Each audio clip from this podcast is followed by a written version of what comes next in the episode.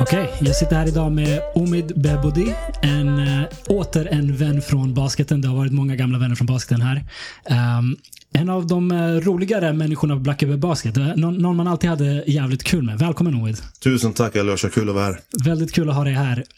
Um, ett av mina starkaste minnen från basketen, från Blackeberg Basket, är när Okej, okay, när vi var små, när vi var tonåringar. Mm. Basketen var livet. Det fanns ingenting annat. Det var liksom det allra viktigaste. Verkligen.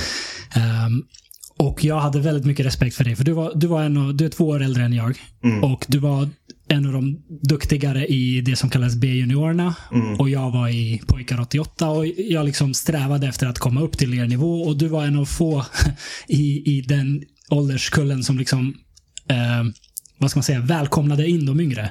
Uh, det var en väldigt, nu, nu försöker jag inte liksom kasta skit på någon annan, för det var en väldigt liksom, ko kon konkurrens. Uh, uh, det, det, var mycket konkurrens om platser och, och alla var liksom, ja, alla vill visa sig bäst. Men du var en av de som liksom välkomnade in mig och flera andra yngre och jag, jag hade väldigt mycket respekt för dig för det. Um, och vi spelade bland annat en mot en ofta. Och, och, och det var ju, du var ju mycket bättre, men det var ju väldigt bra för mig att få liksom, träna på det. Mm. Och så var det någon dag sista träningen innan ni skulle spela ni B-juniorer eller 86 eller vad det var, skulle spela Scania Cup. Jag har förträngt det där och nu ska du ta upp det. Ja. Så kasta mig under bussen direkt va? det, är, det är mig jag ska kasta under bussen här. Ni ska spela Scania Cup-final. Eller Final Four tror jag det var. Nej, det var att vi skulle... Mm, vi hade blivit inbjudna till Scania Cup och ah. för årskullen 86-87 så var det... Det var den äldsta årskullen så det var vår, vad ska man säga, sista möjlighet att lira Scania Cup också. Ja, ja. Det var det. Och... jag minns det som att det vore igår. jag märker dig. Jag är ledsen att jag börjar med det här. Men okej, okay, så det som hände var i alla fall, du och jag hade en bra relation. Vi spelade, vi spelade mot den.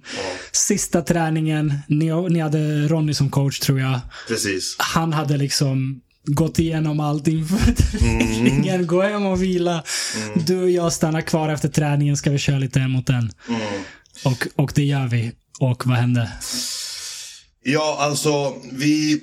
Då hade jag Ronny som coach, eh, Kristensen, det stämmer. Eh, vi hade haft en lätt träning.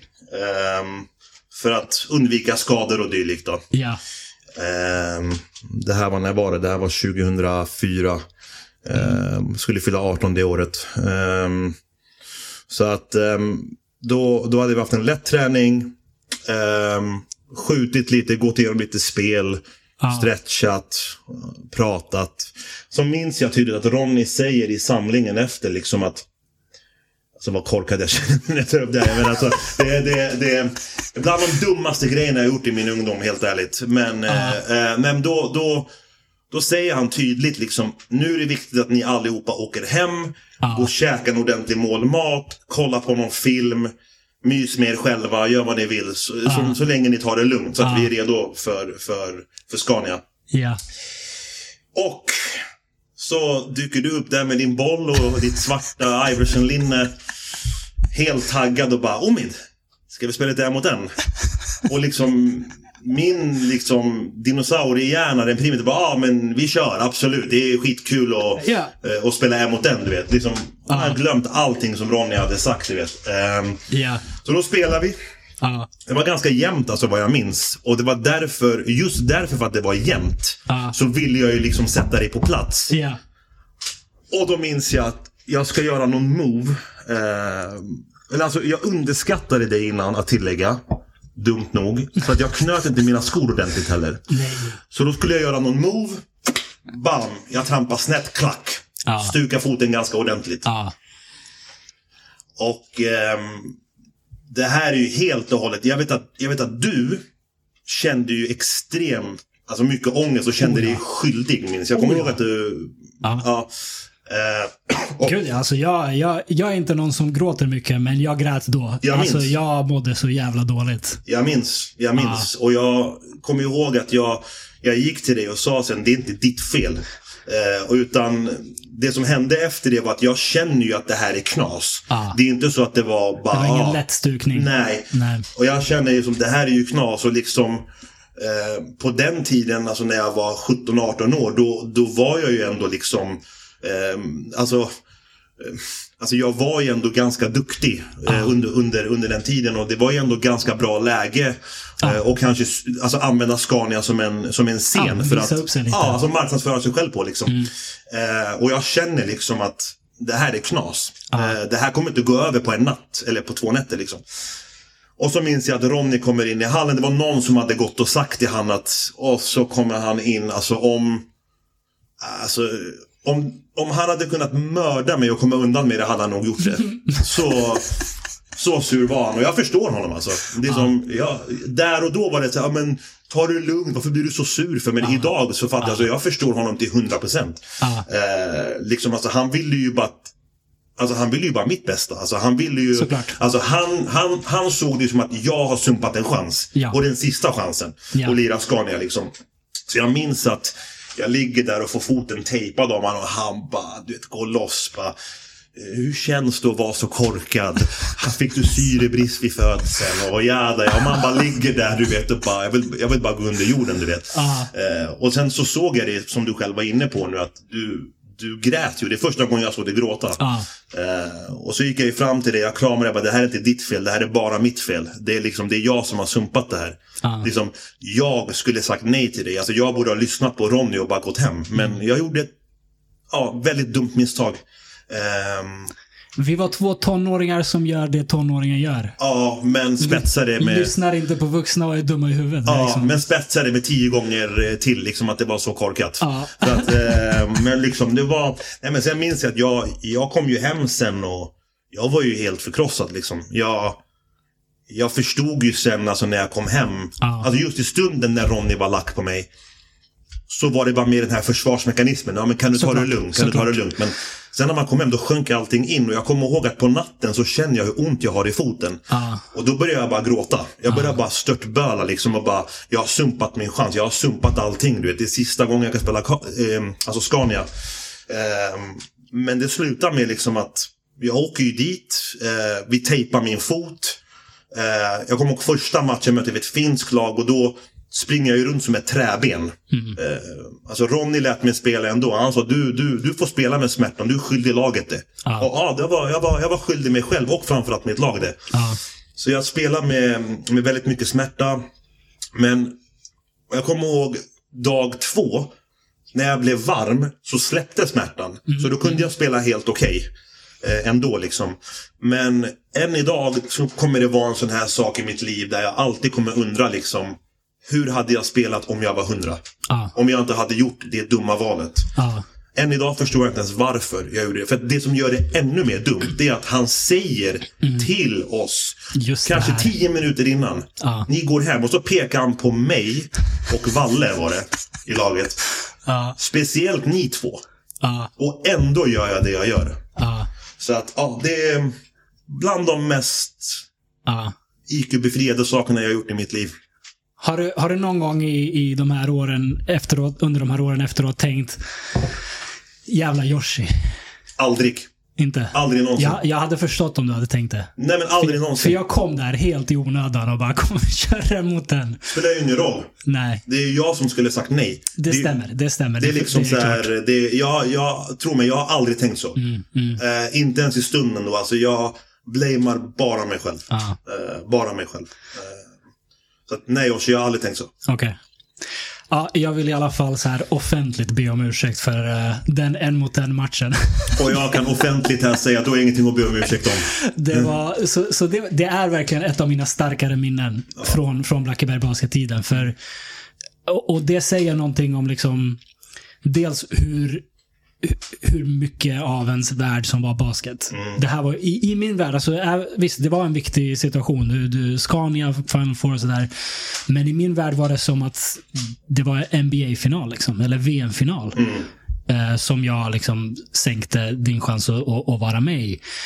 Eh, och det säger också någonting om, eh, om det jag började med. Att jag hade väldigt mycket respekt för dig. Eh, och det var jag tycker det är jävligt fint med, med, med mellan generationerna. Mm. När de äldre liksom välkomnar de yngre. För det, det var många som gjorde motsatsen. Det var många som... Eh, jag ska inte säga att liksom folk eh, var taskiga på något sätt. Det är inte det de var. Men inte välkomnande. Och det behöver man som yngre från de äldre. För Alltså du kände så att de flesta äldre kunde vara så mot de yngre menar du eller? Precis, Ja. precis. Eh, och, och det, det är ju lite så det funkar. Det, det är liksom konkurrens. De yngre kommer in och ska konkurrera ut de äldre. De vill ha sin plats kvar och så vidare. Så det, det är förståeligt. Mm. Men jag, tyck, jag tror att alla tjänar i längden på att vara det där inbjudande. Och jag minns att du specifikt och eh, Tuhin Mm. eh, var, var två spelare som alltid ver, verkligen var välkomnande av de yngre. Eh, eller jag vet inte, jag ska inte säga de yngre, av mig i alla fall. Jag vet inte om det, det gällde alla, men, men det gör någonting. Det gör, det gör någonting för klubben, det gör någonting för såklart de yngre. Och det gör också att de yngre senare passar det vidare till, de, till nästa generation. Så jag, jag, jag tror på det sättet att även om man skulle kunna se varandra som konkurrenter så tror jag att man inte tjänar på det i längden. Nej, alltså jag, jag är helt med på vad du säger och vad du menar. Och jag håller med i princip allt du säger. Liksom det, det, det är ju lite den, den kulturen, i liksom, speciellt i idrottsvärlden. Liksom, Så är att, Så är det. är du äldre så är det ditt, inom parentes nu säga, ditt jobb att sätta de yngre på plats. Ja. Det, det är lite av ens primitiva reptilhjärna som alltså, aktiveras. Du vet, liksom så här, jag är alfahanen, du, är, du, du, är, du är fortfarande ynglingen. Ja. Och det, det tror jag liksom, alltså jag tror inte att någon, eller jag ska inte snacka, säga någon, alltså det kan, kanske finns folk som har gjort det för att vara rakt av elaka, men Mm. jag vet inte vem, men jag tror att majoriteten i alla fall, Mm. tror jag inte har gjort så för att vara elaka. Nej, gud, nej. det tror inte jag heller. Utan det är mer liksom att man vill, alltså man vill liksom, alltså markera sitt revir inom basketsfären. Ja. Inte personligt, alltså mot, mot en som människa. Eh, Det tror jag inte. Det finns ju en vits i att sätta de yngre på plats också. Jag, jag förstår ju det. Alltså den här Kobe Bryant-mentaliteten. Att liksom, ja, men ska, du, ska du ta dig uppåt, då måste du gå igenom mig, inte, inte liksom runt mig. Men, men jag tycker att det kan man göra samtidigt som man är välkomnande. Absolut, absolut. Och jag, alltså jag, precis som du sa, alltså, jag, jag, trots att jag säger allt det här, en av de första grejerna du sa var du underskattar mig och du ville sätta mig på plats. Så du hade ju uppenbarligen den mentaliteten Mm. Ja. också. Så Ja. de är inte liksom, de exkluderar inte varandra de två sakerna. Nej, det behöver det inte göra. Alltså, så här, tyck, eller, så här alltså vår relation, så som jag minns den, är ju så att vi hade väldigt mycket respekt för varandra som människor utanför plan. Ja. Och liksom på plan så var det ju blodad tand. Liksom, oavsett om vi eh, spelade i samma lag eller om vi var i olika lag på träningarna och så. Liksom. Men utanför plan. För jag minns ju, jag vet inte om du minns det, men jag minns att när Sverige arrangerade EM 2003. Ja. Eh, då kollade du och jag på väldigt många matcher i Globen Ja, tillsammans. ja. Och eh, du vet, det var MSN-tiderna. Eh, liksom, man skrev bara, ska vi, ska, du, ska vi åka tillsammans? Och, du vet, och vi kollade på matchen tillsammans. Så satt vi tillsammans. Och, alltså jag umgicks mer med dig än vad jag gjorde med vissa i mitt egna lag. Eh, så vi bondar ju på det sättet. Och jag känner bara att vi har en viss broderlig alltså respekt för varandra. Alltså människa till människa. Jag, jag såg, alltså jag tänkte sällan liksom så här utanför plan, ah, han är två år yngre än mig. För att i den åldern när man är liksom 16, 17 och 14, 15 så är det ganska stor skillnad. Ja. Eh, Men jag kände aldrig så med dig liksom. Och inte med de flesta från pojkar 88 heller. Alltså jag kom väldigt bra överens med de flesta från din årskull. Um, alltså för mig var det ju viktigt, du vet, hur, hur man var mot varandra som människor utanför plan. För att Ja. på plan så är det ju bara liksom ett språk, det är ju basket. ja. Alla vill vinna, alla vill synas. Men utanför plan, det är ju där det blir mer så här hur man är mot varandra som människor. Liksom. Exakt. Eh, Och där tycker jag att du och jag hittade en väldigt fin gemenskap. Eh, Ja, jag instämmer. Jag instämmer. Det, det, det, vi pratade lite om det innan, innan vi började spela in. Att eh, vi hade en ganska nära gemenskap. Men vi, och vi har haft några liksom djupare samtal, men vi har aldrig satt oss ner och pratat om så här varandras barndom, uppväxt, liksom, var, var- vi kommer ifrån och, och, och så. Eh, och det är någonting jag gillar med den här podden, att jag får möjligheten att göra det. För det är folk som jag haft med nära mig i, i en hel livstid som jag bara känner på ytan och känner ganska bra. Alltså basketen, man, man, lär känna varandra ganska ordentligt på en, eh, på en basketplan och, och, alla liksom ups and downs som man får ta med det. Mm.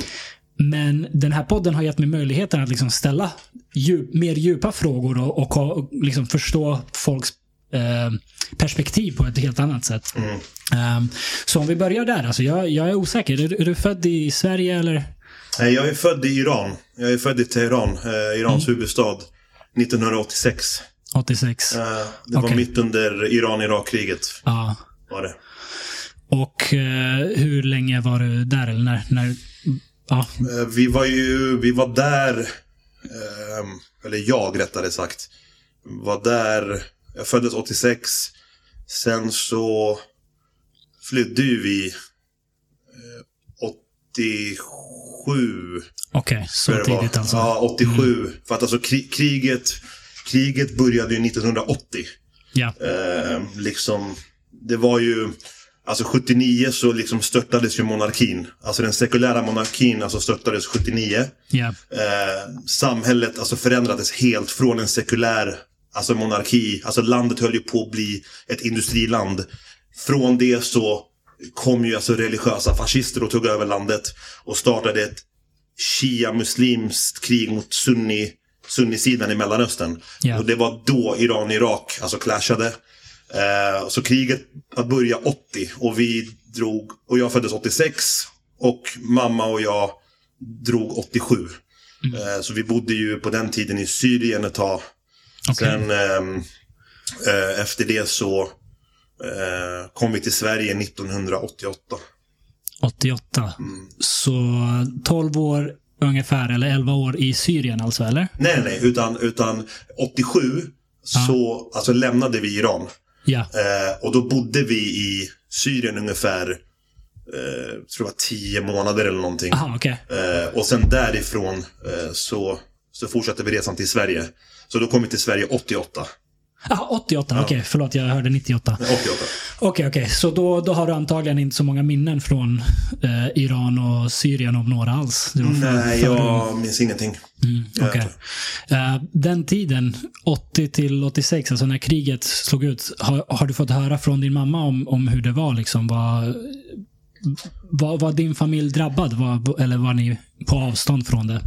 Alltså, jag har fått, ja, alltså, jag och mamma har ju, alltså när jag Alltså i mina yngre dagar så intresserade inte jag mig så mycket om, om liksom Irans historia, eh, hur vi kom hit, hur det var. Men sen när jag blev äldre, liksom, vi säger typ runt 25 och uppåt, ja. eh, så började jag intressera mig väldigt mycket mer för mina rötter. Liksom.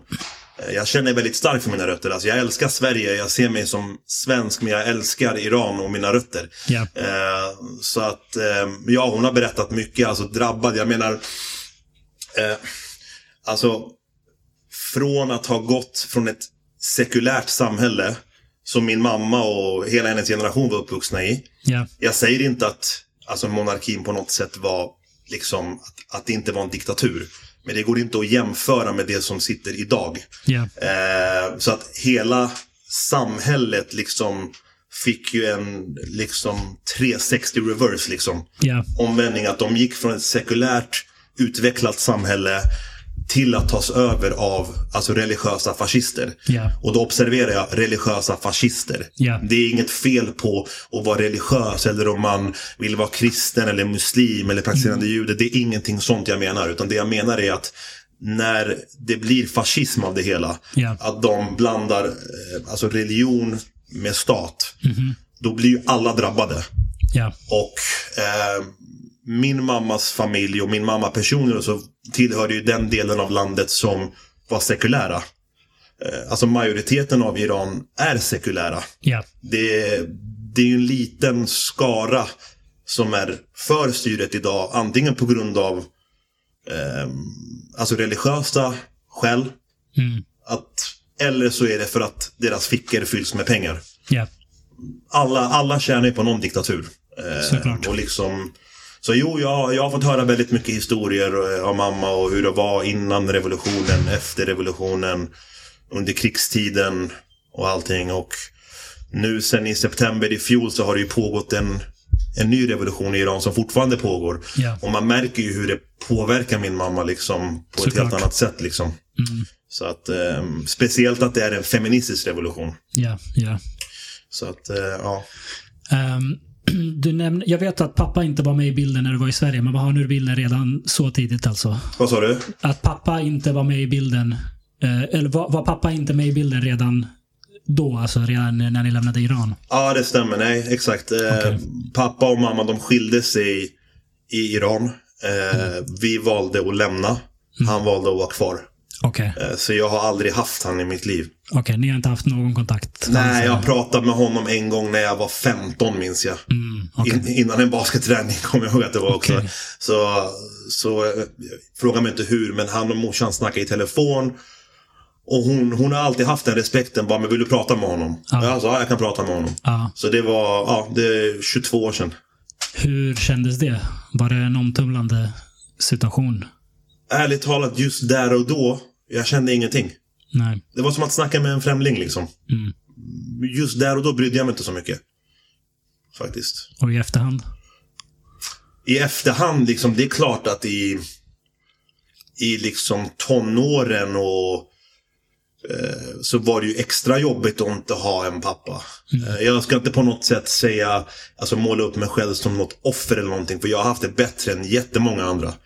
Eh, så min mamma hon har gjort allt för mig liksom så. Eh, Så jag har inte saknat någonting på det sättet. Men det är klart att när du är i tonåren, det är en känslig liksom, era i livet. Och inte ha en fadersgestalt. Eh, det var väldigt jobbigt där och då liksom. Eh, I det stora hela. Eh, när man ibland kom att tänka på det och man kunde se andra i din egna ålder. De gick och kollade fotboll med sina pappor. De satt och hittade på saker med sina pappor, du vet. Och det, ja, det, var, det, var, det var tufft. Det var tufft, eh, var det. Eh, speciellt i tonåren. Jag förstår det. Men just där och då när jag pratade med honom, just där och då, då kände jag ingenting. Nej. Nej, men det är fan svårt. När man är 15 att ta, ta det samtalet första gången. Det är omöjligt. Ehm, Okej, så ni kom till Sverige 88 alltså. Stämmer. Och var uh, hamnade ni då? Vi hamnade i... eh, Vi hamnade på en eh, flyktingsförläggning som jag kommer inte ihåg vad den hette om jag ska vara helt ärlig. Men den låg någonstans i utkanten av Stockholm. Okej. Låg den. Eh, Och då var det... mm, Jag har sett bilder därifrån. Och mamma har ju berättat en hel del. Ehm, Det var ju liksom halva boendet var liksom eh, Alltså bara iranier. Ja. Och, så, och sen andra halvan av boendet var bara chilenare. Okej. Eh, för att iranier och chilenare kom ju till. Sverige. Ja, samma veva liksom. Ja. Eh, iranier de kom till Sverige på grund av alltså, revolutionen och kriget med Irak. Och chilenare kom ju främst, eh, skulle jag gissa på, på grund av heter, Pinochet. Eh, under 80-talet. Så att vi kom ju samtidigt. Så då, då berättar mamma typ att Ingen kunde ju svenska, få kunde engelska. Så att chilenarna snackade spanska med iranierna och iranierna svarade på persiska tillbaka. Och hon bara på något sätt så kunde de ändå fatta vad de sa. Eh, Så att eh, det var det, men jag minns inte så mycket från den tiden heller. Eh, Faktiskt. Okej. För vi bodde där tills jag var ungefär tre. Och sen flyttade vi till Hässelby. Okej. Eh, Hässelby, uh, vad heter det, Villastad? Nej, Hässelby, Strand. Hässelby strand. Strand. Så Ja. var det. Det var där du bodde. Okej, och det, där var du sen resten av eh, liksom tonåren? Ja, ja, jag, Upp tills du flytt, flyttade hemifrån antar jag? ja, jag har bott där i princip hela mitt liv. Alltså jag, som sagt, när jag, när jag var tre kom jag dit, till, till Hässelby. Uppvuxen där. Ehm, sen så bodde jag där tills jag var 23. Ja. Så flyttade jag hemifrån och bodde i Blackeberg under ett år. Okej. Eh, när jag flyttade hemifrån första gången. Ehm, och sen så fick jag eh, ett förstahandskontrakt i Hässelbystrand. Aha, tillbaka. Tillbaka. eh, men du vet det här, med, det här med när man står i bostadskön liksom, och då hade jag bara stått några år. Det var ju, du hade ju plats 300 miljoner på, på, på typ allting du sökte. Liksom, så att, men sen på den här så, så bara ringer de. Ja, men du, kan, du, du, du är plats ett. Så, vi, så du kan få den om du är intresserad. Ja tack, direkt. Nice. Så då tillbaka till Hässelby. Eh, och jag är kvar där än idag. Nice. Okej. Inte i den lägenheten dock, men jag är kvar i området. Du gillar Hässelby? Jag gillar Hässelby, ja. Eh, det gör jag. Eh, speciellt Hässelby strand. Jag tycker det är liksom Det är väldigt nära natur och vatten. Eh, och så det är lugnt där nere. eh, också. Eh, i, det, just det området också där, där jag bor.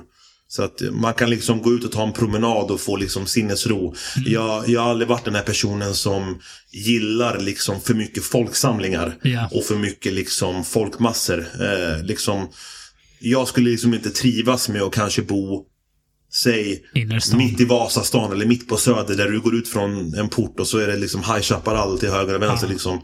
Eh, så att eh, det är inte för mig. Så jag, jag trivs bra. All right. Vilken är bästa kebaben i Hässelby? Oj. Måste säga att... Det finns bara ett rätt svar. Kom igen. Appos. Är det fortfarande Appos alltså? Ja, finns Appos fortfarande? Ja, de heter nog inte Appos. De, de heter Hässelby pizzeria nu tror jag. Okay. Men kebaben är ju, jag tycker den är minst lika är, god. Är det fortfarande Appo då? Det är inte Appo, men för mig kommer det alltid vara okay, Appo. Okay, okay. Oavsett vad. Ah. Uh, där, där har du och jag suttit ett par gånger. Gud ja. Ah. Alltså, jag, jag, jag gick i gymnasiet i Blackeberg gymnasium. Ah. Alltså det var vallfärd liksom. Jag fick med mig allihopa från Blackebergs ah. gymnasium ah. komma och käka på hos Appos ah. i Hässelby för det var så jävla gott. Man borde fan krävt någon typ av provision av honom eller något. Alltså jag, jag sa det till honom. Jag, jag tog dit så här, typ 10 pers varannan lunch kändes det som. Ja. Och han och jag, liksom, vi snackade. Jag kom ju hela tiden så vi, vi hade ju en relation. Ja. Så jag sa till honom bara, fan eh, vid det, här, vid det här laget borde jag få en bonus för att jag drar hit så mycket folk. Ja. Och jag fick en läsk. Ja, ja. ja. Business är business, du vet. business är business. Ja, nej, det var, det var god, eh, goda tider, god kebab. Det var verkligen trevligt. Jag kommer jag kom ihåg att eh, eh, när, när vi fick alltså Ronny som coach när vi var 16. Ja. Um, då, alltså hans plan var ju liksom att transformera oss från liksom så här um, liksom spinkiga, otränade liksom tonåringar till att bli liksom basket, eh, alltså Aha. basketfysmonster. Det var hans alltså, vision. Eh, så jag kommer ihåg att liksom, det var att vi sprang i Grimsta-spåret tre, fyra gånger i veckan. Yeah. Vi skulle lyfta vikter, sen spela basket. Liksom, det var liksom konstant. Så jag kommer ihåg att han, han berättar, eller berättar, han säger till oss att efter de här tuffa träningspassen så bränner ni väldigt mycket liksom, energi och kalorier. Så det är väldigt viktigt att ni återhämtar er. Yeah. Så det är väldigt viktigt att ni alltså, går hem och äter en stor portion mat. Yeah. Så att ni, men han sa inte vad vi ska äta. Mm. Så vad tror du vi gjorde ett gäng 15-16-åriga tonåringar från Hässelby? Direkt vi drog till Appos. Såklart. Ja. Så att... Eh, så uh, vitlökssås byggde den här kroppen. Ja, ja, det märktes på träningen dagen efter. om man säger så. Ah, för fan, men jag har inte frågat, eller även om jag har frågat det, kanske gjort när vi var yngre, men eh, är du själv född i Sverige eller? Uh, jag är född nere i före detta Jugoslavien. Den delen som nu är Bosnien. Ja. I Sarajevo föddes jag. Ja. Um, 88. Och vi kom till Sverige 94. Så när kriget började 91, då bodde vi i Bosnien. Um, flydde därifrån till Montenegro. Där min mamma kom ifrån. Och bodde med hennes föräldrar i ett par år innan vi fick komma till Sverige. Okej. Okay. Ja.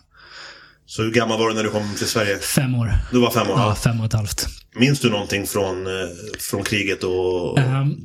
Från kriget minns jag inget. Jag var, vad var jag? Jag var tre år när vi lämnade Sarajevo. Mm. Så jag var för liten för att minnas någonting därifrån. Men eh, från Montenegro minns jag. Men där är bara liksom glada minnen, barnminnen, leka med, med, med folk. Eh, vi var ute mycket och hängde och det var, det var fina tider för mig. Okay. Så jag har inga liksom, minnen från det hemska som tur är. Så den delen var, var liksom beskonad från kriget, eller där ni var i Montenegro? Ja, Montenegro mm. var... Det, det, blev aldrig liksom något um, riktigt krig i Montenegro. Nej. Men effekterna av kriget kändes ju av. Mm. Mina föräldrar kände ju av det. För dels, eh, det var svårt att få tag på vissa livsmedel. Ja. Eh, såklart. Um, dels var de ju ja, farsan från Bosnien på flykt i Montenegro. Så i en krigssituation så kan det också vara besvärligt såklart. Ja. Även om varken, varken min mamma eller min pappa var på, på någon sida, de, de såg det fortfarande som Jugoslavien och ja, gör exakt. det fortfarande till denna dag. Mm. Uh, men så enkelt är det inte i en krigssituation. Liksom.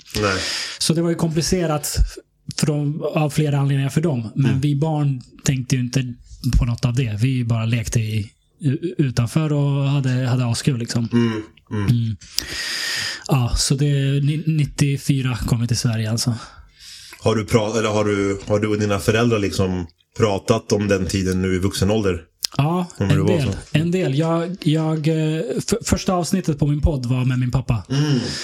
Ehm, jag ville dels för min egen skull ha det samtalet med honom såklart. Ja. Men dels eh, som en bra inledning till vem jag är Ja. i, i, podcasten. Så eh, vi pratade i tre och en halv timme om, om, om hela liksom, den resan. Och, ehm, det är ju en fascinerande resa Ja. att, att lämna ett krig. Alltså, det, det, här känner du säkert igen. Ju äldre man blir, desto mer respekt har man Mm. för vad de gjorde. Definitivt. Alltså, du, du, du har ju en son nu Mm. och, och jag vet inte, alltså, man, man, kan, man kan inte föreställa sig hur svårt det skulle vara om det blev krig i Sverige nu att plocka upp sina ungar och dra.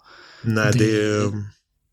Jag tror, nej, det, det går nog inte att greppa för Nej. oss. Det, det, nej, det är alltså, vår, våra föräldrar har ju varit med om i princip samma sak. Ja, De har ju fått lämna allting de känner till, allting de vet. ja, Vänner, familj och liksom fått alltså lämna allt det för att komma till ett helt annat land med helt, eh, en helt annan kultur, helt annat språk, levnadssätt för att vi ska ha det bättre. ja, För att vi ska slippa misär. ja. Ehm, sen, ja. Sen varför de här misären och så liksom pågår eller varför det uppstår, det är ju en annan diskussion. eh, är det ju. Det, är en Men- lång, det är en lång diskussion. Ja. Men jag, jag, tror, jag tror inte att direkt liksom det är ju det här nu när man är inne på det vi snackade om, alltså, det, att våra föräldrar har flytt. Liksom. Det, det var ju ett hett ämne liksom 2015, 2016 när flyktingströmmen från Syrien och, och Ja. dylikt kom. Liksom. Och då liksom, jag kunde bara inte få in i min skalle hur vissa människor liksom sitter och på riktigt eh, hatar folk som har fått liksom s- deras hem sönderbombade. Hela deras liv är liksom borttagna ifrån dem. Ja. Sitta och hata på sådana människor som, som bara vill fortsätta andas i några år till. Ja. Eh, liksom, deras största dröm var nog inte, alltså när de vaknade upp en morgon när de var typ 12 och bara, ah, jag hoppas att vi blir sönderbombade så jag kan fly till Sverige. Så att, eh, Nej, det, det är en nivå Mm. av cynism som man inte kan föreställa sig. Alltså folk som typ bränner asylboenden. ja. Eh, Och det hände titt som tätt eh, i, i ett tag där. Mm. Man, man kan inte förstå det. Okej om det är så här typ små grabbar som inte fattar. Som, Precis. som är typ ute och leker och dummar sig för att de är... Det kan man kanske någonstans förlåta. Det är fortfarande hemskt men det är så här, ja, det är en dum 12-åring som är dum i huvudet liksom. Precis. Men vuxna som går och attackerar folk som flytt, flytt krig. Alltså, Det, det, det, det går inte att förstå hur man kan komma till den eh, tanken att det här är någonting vettigt att göra. Nej men verkligen. Och sen är det så här liksom att, inte för att bli för politisk nu, men jag menar, varför flyr de här människorna sina länder? Varför uppstår det krig i de områdena? Det, det är alltid områden som sitter på alla tillgångar. Mm. Det kan vara allt ifrån olja, gas, ehm, alltså mineraler, eh, diamanter, alltså you name it. Varför är det alltid de områdena som är drabbade? Ja, men det är alltså... eh, Du och jag är båda... Vad ska man säga? Vi, vi, vi är intresserade av de här ämnena. Mm. Eh, läser man på eh, bara lite grann om krig och historia så ser man ju att det är ganska enkelt. Definitivt. Det, det, det är inte så komplicerat. Det är inte så ideologiskt framför allt. Nej. Det handlar om makt, det handlar om resurser, det handlar om att vi vill ta det ni har. Lite Eller- så, ja. eller liksom- eller ganska mycket så. Ja, Mm. såklart. Eller vi, vi vill att den här gruppen ska regera istället för den där. Det är bara maktspel och, och resurser. Det, det, är liksom, det är inte mer komplicerat än så. Exakt, och det, det, det jag ville komma fram till då, liksom, istället för att gå och bränna upp asylboenden, Ja. med, hos, alltså där oskyldiga människor som har flytt krig Ja. och dylikt. Varför går ni inte och trycker till era politiker som ser till att sånt här får hända? Ja. Det är ju, det är där problemen ligger. Det är en extremt komplicerad... eh, Men ändå inte. vem, vem ska man trycka på? Det, det är det som är frågan. Jag, jag är helt med dig. Alltså jag, jag tror, jag, jag pratade om det i, i ett annat avsnitt. Alltså det, det mest cyniska som finns är att det finns att vapentillverkare Mm. liksom krig är PR för dem. Ja, De, de vill starta krig. De, de vill att deras vapen ska testas i krig för då är det bevisat att de funkar och då kan de sälja dem till andra för att starta krig. Och säg nu att man korrekt ser det här som väldigt vidrigt och cyniskt. Vad ska man göra? Alltså man kan väl man kan, man kan, nu ska inte jag sitta och snacka för alla och sitta och mm. snacka som om jag sitter på alla svar. Utan jag snackar bara ur mitt egna perspektiv nu och hur jag ser på saker och ting. Ja. Istället för att gå och bränna upp asylboenden och hata på oskyldiga. Vi, vi kan enas om att man inte ska bränna ja, asylboenden. Ja, det kan vi enas om. Bara, st st liksom steg ett, gör inte så. Ja. Och liksom, okej, okay, alltså det är ju det är ju svårt som du säger och vem ska man alltså, ja. trycka till?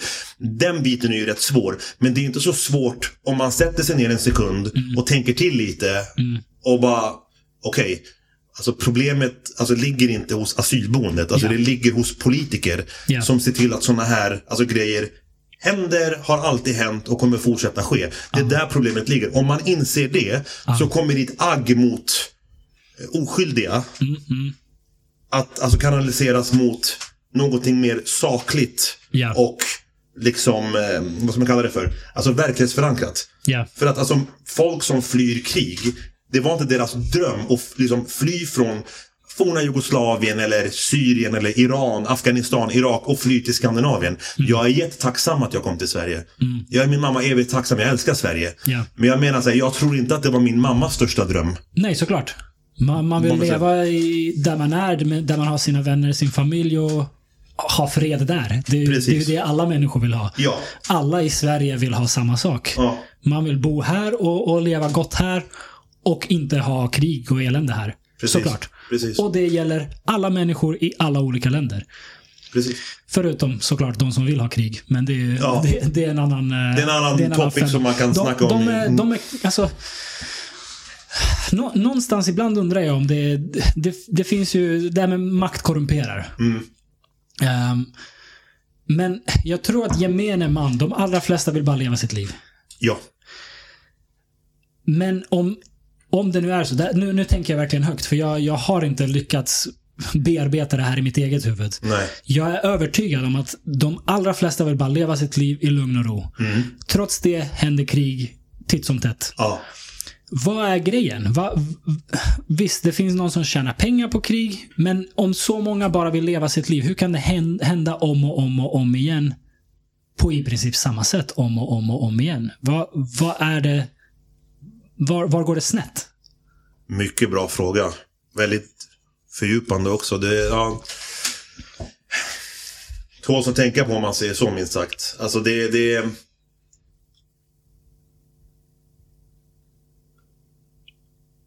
Alltså att det händer om och om och om igen. Ja. Tro, alltså, det här är bara vad jag tror. Jag kan ha sjukt fel. Mm. Men vi snackade ju om att det fortfarande, off, eller alltså nästan alltid, är i områden som inte har liksom haft samma demokratiska utveckling Mm, mm. som andra delar av världen. Jag kommer ihåg att du, du och jag eh, surrade om det för något år sedan när vi käkade middag. Eh, där du sa, folk tänker inte på att kanske bara för 60, vad var det, 60, 70, 80, 90 år sedan så typ krigade Frankrike och Tyskland titt som tätt med varandra hela tiden. Ja. Konstant. Var det krig, alltså vid gränserna. Men alltså någonstans har ju den här delen av världen liksom fått den här lugn och ro att kunna bygga upp sina samhällen Ja. liksom och kunna gå vidare från det.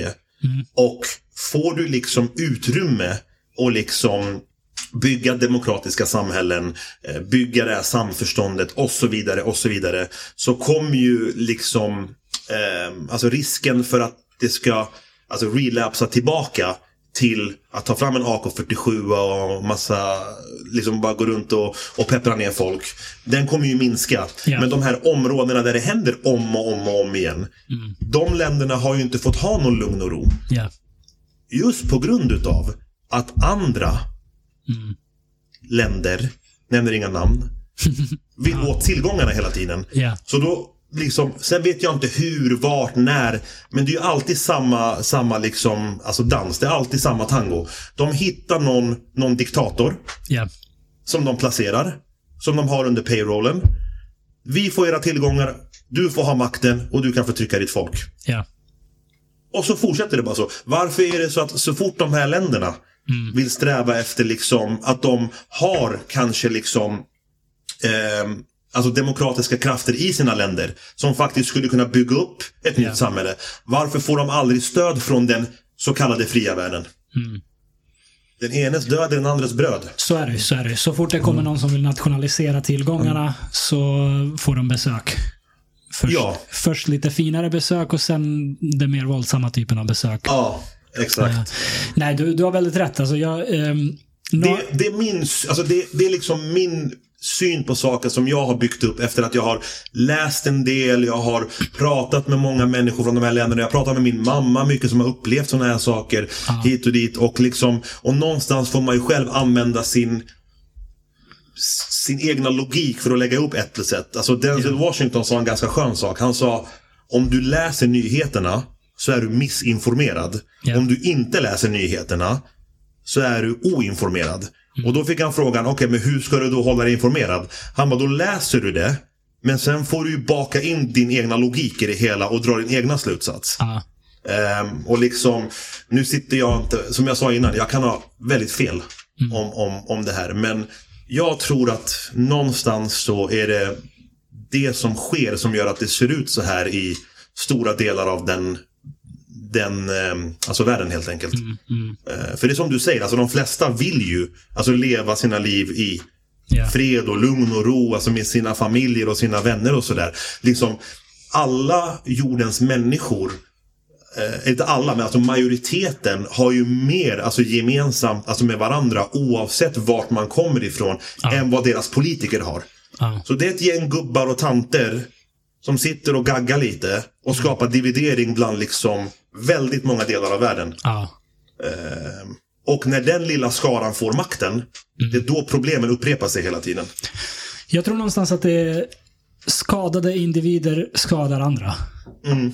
Jag, jag, tror att det. Oh, de, de, som faktiskt strävar efter makt på det sättet. Mm. Det, det, är ju någonting fel inombords. Ja, absolut. Det... Uh, och det går ju att se på så många av de här dik diktatorerna. Jag menar Hitler som, som behandlades som skit när han var liten och inte fick jag hålla på med sin konst och blev förlöjligad. Så blev han arg och hade, hade agg mot allt och alla. Liksom. Jag, jag tror att det finns ofta en, en sån sak att man inte är helt komplett som individ. Mm. Och när en sån människa kommer till makten då ska man passa sig. Det, det, det är farligt. Definitivt. Det är väldigt mm. farligt. Eh, det är som sagt det är ett ämne man kan diskutera i evigheter och aldrig ändå komma fram till någon mm. slutsats. Ja. Det är liksom... Eh, men sen är det ju som sagt de här individerna som är lite skruvade. Ja. Som får makten. Det som också är liksom komiskt är ju att den delen av världen som har kommit bort från den typen av ledare. Ja de, liksom, de stöttar ju heller inte den fredliga befolkningen i de länderna för de tjänar ingenting på det. Nej. Det är så smutsigt politik är. Mm. Vissa delar av världen vill bara ha frihet och demokrati och mm. eh, liksom, liksom rosor och flamingos och sjungande harpor och fred och allting i sina egna länder och sin egna närhet. Ja. Men de vill beröva det från andra för att komma åt tillgångarna. Det är så är politik är. Så är det, så är det det, det, alla måste i första hand, jag, jag, tror att det någonstans är lite mänskligt att man tar ju hand om sig själv och sina egna i första led. Ja. Uh, sig själv såklart, sin familj. Och sen ju mer makt man har, ju fler människor man har kontroll över, desto liksom, större blir det nätet. Alltså man tar hand om sitt folk. Som svensk vad heter det, statsminister så tar man hand om sitt folk i, ja. första, i första hand. Ja. Så, så någonstans är det kanske mänskligt beteende bara att vi, vi har den typen av vapen och, och, och, den typen av teknik som vi har så att vi kan ställa till med en hel del bekymmer. Mm. Eh, men att det bara är liksom vanlig naturlig mänsklig instinkt att, instinkt att tänka på sina egna innan man tänker på någon annan.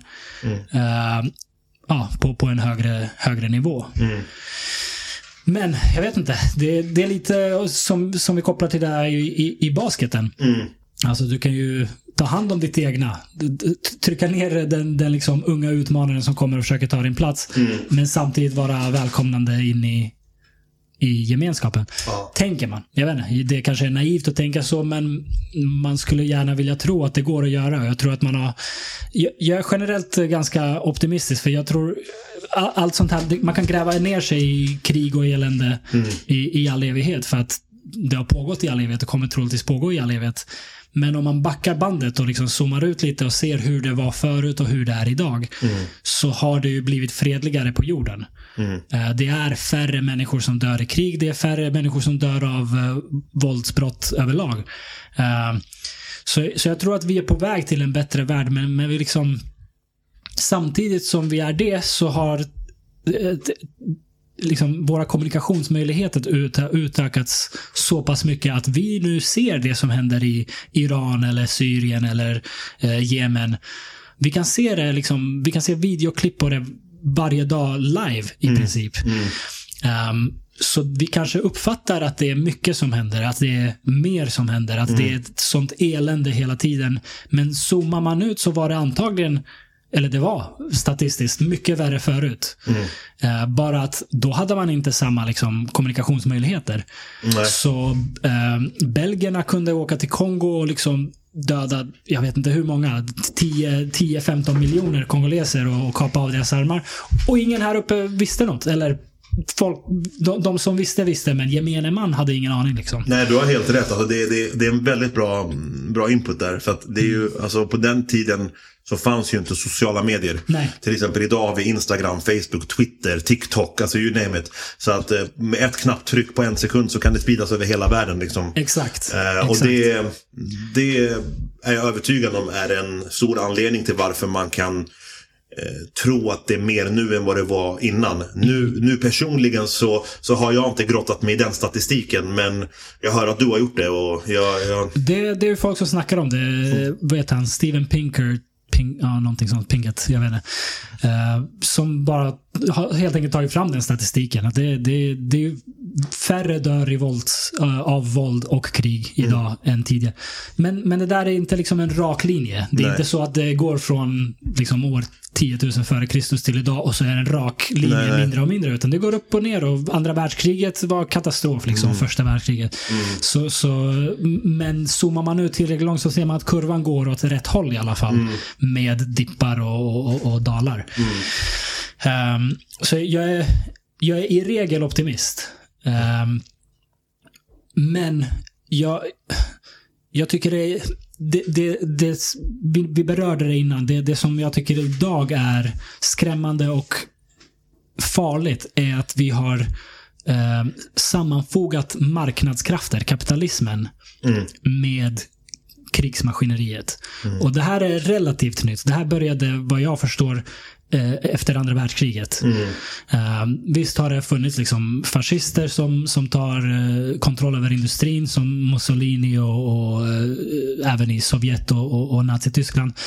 För, för att bygga upp en liksom, militär och attackera sina grannar. Men det som händer efter andra världskriget, framförallt i USA, är att de bygger upp en sån otrolig industri kring andra världskriget. Och sen när andra världskriget tar slut så vill de inte riktigt ge upp den. För det är lönsamt. Det, det är lönsamt att sälja vapen till staten. Det är väldigt lönsamt att sälja alla möjliga material till staten. Um, så när den industrin väl byggts upp, då, är det liksom, då sitter folk på incitamenten där att här går det att tjäna pengar. Varför ska vi demontera det här bara för att det är fred? Ah, Men vart ska vi använda dem då? Ja, men då börjar vi använda dem. Och då har man plötsligt en ny fiende i, i Sovjetunionen. Så man står liksom...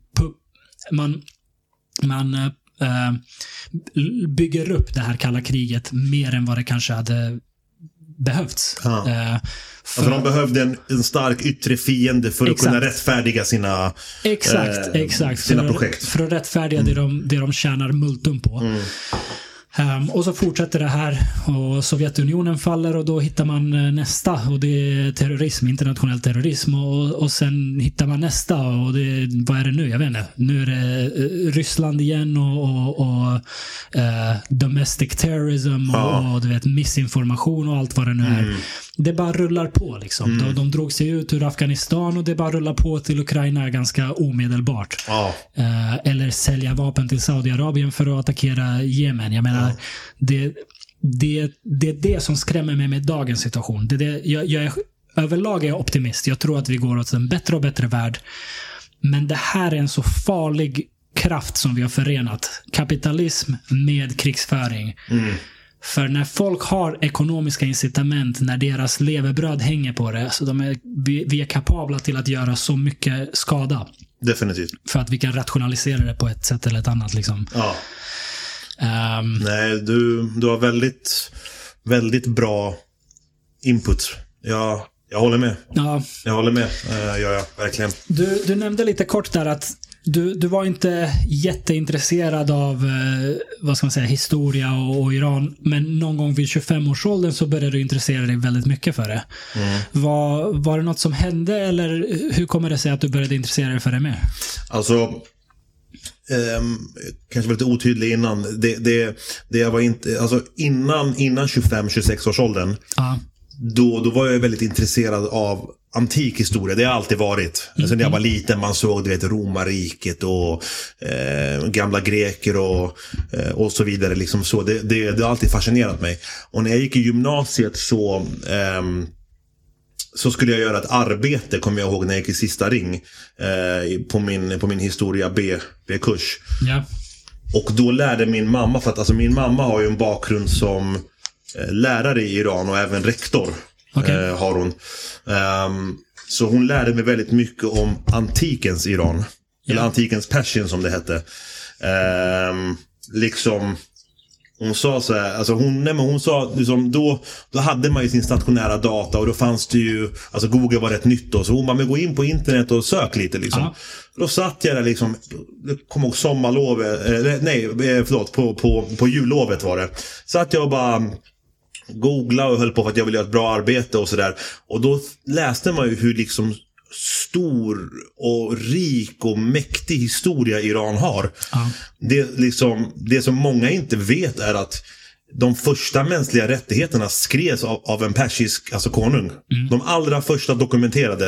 Eh, Cyrus den store. Den cylindern finns idag på The British Museum tror jag det är. Eh, är det. Eh, och Där, där det hör hemma. Ja, exakt. Som allt annat de har tagit. exakt. Där hör jag hemma. Nej, men, och liksom, så det, det har jag alltid varit intresserad av så. Alltså antikens Iran så. Ja. Det, det, det jag menade med innan var att det som fick mig att intressera mig mer för liksom dagens Iran och hur det var när vi kom till Sverige och sådär. Eh, kom ju då liksom Alltså det, det var väl i samband med när kriget skulle bryta ut i Syrien tror jag det var.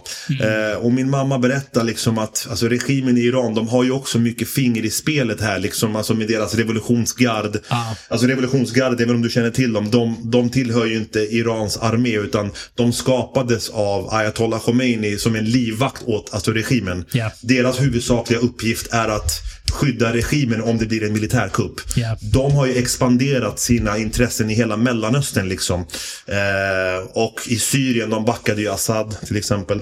Eh, och så vidare. Så det var där jag började intressera mig mer och mer för Iran liksom. Eh, liksom eh, varför skedde revolutionen 79? Eh, hur funkar alltså revolutionsgardet? Vart har de sina liksom grenar någonstans? Och, och sen dess har det bara fortsatt. Eh, så för att svara på frågan kortfattat. Jag tror det var när kriget i Syrien skulle utbryta. Det var där eh, intresset började med för att Iran var ganska inblandat. Ja. Eh, 2011 va? 12, där någonstans. 2011 eh, tror jag, ja exakt. 2011 tror jag det var när den arabiska våren bröt ut. Ja. Och kort därefter så började ju kriget i Syrien. Ja. Eh, var det ju så att, eh, ja, det kokade lite överallt, överallt på den tiden. ja. Då trodde man ju att sociala medier skulle vara liksom en, en, ett frihetskämpesverktyg. För det var via sociala medier som arabiska våren spred sig väldigt mycket. När, när liksom eh, regimerna försökte stänga ner alla medier och slå ner det hela så kunde man ändå sprida på vad det nu var, Twitter och Facebook och så. Och då det var liksom verkligen höjdpunkten på vad Facebook och Twitter, jag vet inte om det var Twitter på, den tiden, men jag tror det. Men det var liksom höjden av de här sociala medierna. När, Ja, när hela världen tänkte, fan vad fett. Nu kommer det inte kunna finnas tyrannier för nu har vi... Sociala medier. Sociala Ja, medier. exakt. Jag minns det. Sen vände det ganska fort. Ja. ja, verkligen. Har du hängt med i de här The Twitter Files? Faktiskt inte. Uh, sen Elon Musk köpte Twitter Ja. så öppnade han upp deras arkiv så att eh, journalister, några oberoende journalister kom åt dokument och interna eh, diskussioner på Twitter och så. Ja. Och det har exponerats hur otroligt eh, nära samarbete det fanns mellan amerikanska underrättelsetjänster och Twitter. Okej. FBI och CIA, de kunde i princip beställa att Twitter ska stänga av olika konton och sådana där saker. Som, som var emot deras intressen och så, eller? Precis. Ja. precis. Ehm, så det har, ju, det har ju visat sig med, med de, de här eh, vad ska man säga, de reportagen att det finns ett väldigt, väldigt nära samarbete där mellan de stora techbolagen och, och underrättelsetjänsterna. Mm. Ehm, och det är ju per definition fascism. Definitivt. När, när staten och eh, industrin samarbetar ehm, ja, för att utöva makt och utöva kontroll över befolkningen. Det, det är liksom fascism. Och det förvånar mig inte att det är CIA som är inblandat heller. Nej, de, de har eh, ställt till med en del problem. En hel del. Deras första kupp tror jag var i Iran, var det inte? 53? Eh, Mossadegh eller vad han heter. Första kuppen vet jag inte om det var det. Så, så pass bra koll har jag inte om det var första kuppen. Men jag vet om att de utförde en kupp 53 i Iran. ehm, som de också inte förnekar ens. Alltså det, Nej, det- det är liksom inte ens vad som man kallar en konspirationsteori. Alltså det, de, de, de har erkänt det. det, det. Det som skedde då var att Iran 53 var ju en demokrati. Ish. Liksom de, det fanns en folkvald alltså premiärminister som du var inne på som heter Mossadegh. Det första han gjorde var att han, han nationaliserade Irans olja från britterna. Där har vi misstaget. Precis. Det var liksom, och det, det är ganska liksom, alltså det, det är sinnessjukt när man alltså bryter ner på den här nivån. Det, det är liksom, det som hände var att eh, han, han säger att vi kan sälja oljan till er. Men det är Irans olja, det är våran olja, det är vår tillgång. Ja. Vi säljer den till det priset vi vill sälja det för. Ja. Och innan detta så hade britterna ett avtal med en gammal kungadynasti som heter Qajar-dynastin. Okej. Den dynastin, det var, det, var, det var en monarki som... Tänk dig ayatoller fast alltså en monarki. Ja. De var också liksom alltså religiösa. Alltså de, de får ayatollerna framstå som liksom Schweiz. Det var riktigt illa. Eh, och det som hände var ju att eh, nu, nu alltså backar jag bandet lite. Då, Ja. då var det en militärkupp i Iran där eh, alltså Reza Shah hette han, alltså kung, kung Reza som han blev sen, eh, utförde en militärkupp. Tog alltså makten ifrån dem. Och därefter så byggde de en ny, eh, liksom en, en ny dynasti som heter Pahlavi-dynastin. Och det var den sista som föll 79 sen då. Okej. Men då, då hade ju Iran en folkvald alltså premiärminister inom den här monarkin. Han som vi snackar om nu. När han gjorde detta med, med att han nationaliserade Irans olja så gick britterna till CIA eh, och sa vi måste göra någonting. Ja. Och det CIA gjorde var att de iscensätter en, en kupp i Iran. ehm, som gör att alltså, Mossadegh sätts i husarrest. ehm, I någon by. Bam, alltså med, med liksom, alltså militärbevakning. Och det som hände sen var att alltså monarken av Iran, alltså Mohammad Reza Shah Pahlavi, han fick total makt. Ja. Så att ehm, eh, det var det som hände. Så att det är ju därför alltså själva revolutionen också hände lite 79, för det fanns lite agg. Ja, fast han gjorde mycket bra grejer. Vad sa du? Det var en motreaktion mot det liksom. Ja, fast han gjorde mycket bra grejer för Iran så var det mycket som han gjorde också sämre. Eh, men det var ju liksom det agget som fanns där liksom att eh, han, de, de började anklaga för att han sprang västvärldens ärenden och Ja, ja, ja. eh, pappet och bla bla bla bla bla. Eh, så det var det som hände med deras Och, miljö. och det fanns säkert sanning i det också. Ja, det, definitivt. Sen hur Det mycket är, sanning? det, där är, det, det är en så otroligt otacksam roll att vara ledare i ett resursrikt land och på ett sätt svagt land. Det är inte liksom en kärnvapennation som, som kan ja, hålla folk borta. Det är en extremt otacksam roll. Jag kan inte föreställa mig en ledare som lyckas i det läget. Uh, Jugoslavien var lite i den rollen uh, innan kriget startade. Med ja. uh, Tito som var liksom vår ledare, diktator, beroende på vem du frågar såklart. Ja. Men han, han ledde landet från andra världskriget fram till hans död 1980 tror jag det var. Mm. Och Jugoslavien var ju ett land som vägrade vara del av Sovjetunionen. Just. Um, och höll sig på god fot med, försökte hålla sig på god fot med både um, öst och väst så att säga. Mm. Extremt svår extremt svår sits att vara i. Uh, han gjorde ju det relativt bra för han, han liksom eh, Jugoslavien var en stark nation, uh, militär nation. Mm. Man hade liksom kört ut uh, nazisterna och mm. hade en ganska stark armé och, och ett stort land. Och, och, flyg, ja, och mm. flygmakt och så. Så att man hade man kunde, de kunde inte hunsa med Jugoslavien på samma sätt som vissa andra mindre länder. Nej. Ehm, och därmed ville både öst och väst ha inflytande. Ja. Um, så han, Tito, lyckades liksom balansera det ganska väl och få, få tjänster från båda håll. Ja. Uh, för, för, att ha stabilitet i sitt land ett tag. Men sen dog han och så såg vi hur, hur det gick. Då, mm. liksom, då blir det återigen den här splittringen och alla vill dra åt sitt håll. Mm. Och självklart kommer det folk utifrån som, mm. som vill satsa på sin häst i racet. Ja, exakt. Uh, precis. precis. Jag, jag, tror någonstans att det är liksom... Det, det, det är en evig, en, ett evigt bekymmer. Definitivt, absolut. Jag håller med. Vi, vi kommer aldrig komma ifrån det här. Vi kommer alltid ha fraktioner och vi kommer ha folk som ja, tävlar om makten på olika sätt.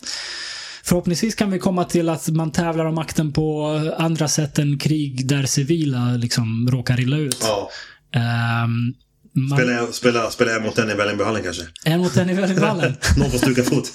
ja, men alltså, idrott är ju på ett sätt en, en liksom, vad ska man säga, en, en civiliserad form av krigsföring.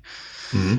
Um, säg fotbolls-VM. Mm. Du har liksom nationer som tävlar mot varandra. Det, det ger folket samma liksom, du vet, ah, Sverige, vi ska vinna, du vet. Ja. Det, det ger folk den här känslan av vår nation och man är stolt och ja. viftar sin flagga och allt vad det nu är. Ja. Men det är fredligt. Mm. Och alla enas om de här reglerna. Det här är vad man får göra, det här är vad man inte får göra jag hoppas någonstans att vi kan komma till det. Att vi faktiskt eliminerar krig, liksom barbarisk krig och bara har den typen av tävlingar eller, eller vad man nu vill kalla det. Det kan till och med vara fighting. Säg att det är UFC. Jag, ryssarna skickar sin bästa fighter, amerikanerna skickar sin bästa fighter så får de avgöra det. Ja men det har redan skett. Rocky 4, har du sett den eller? exakt, exakt.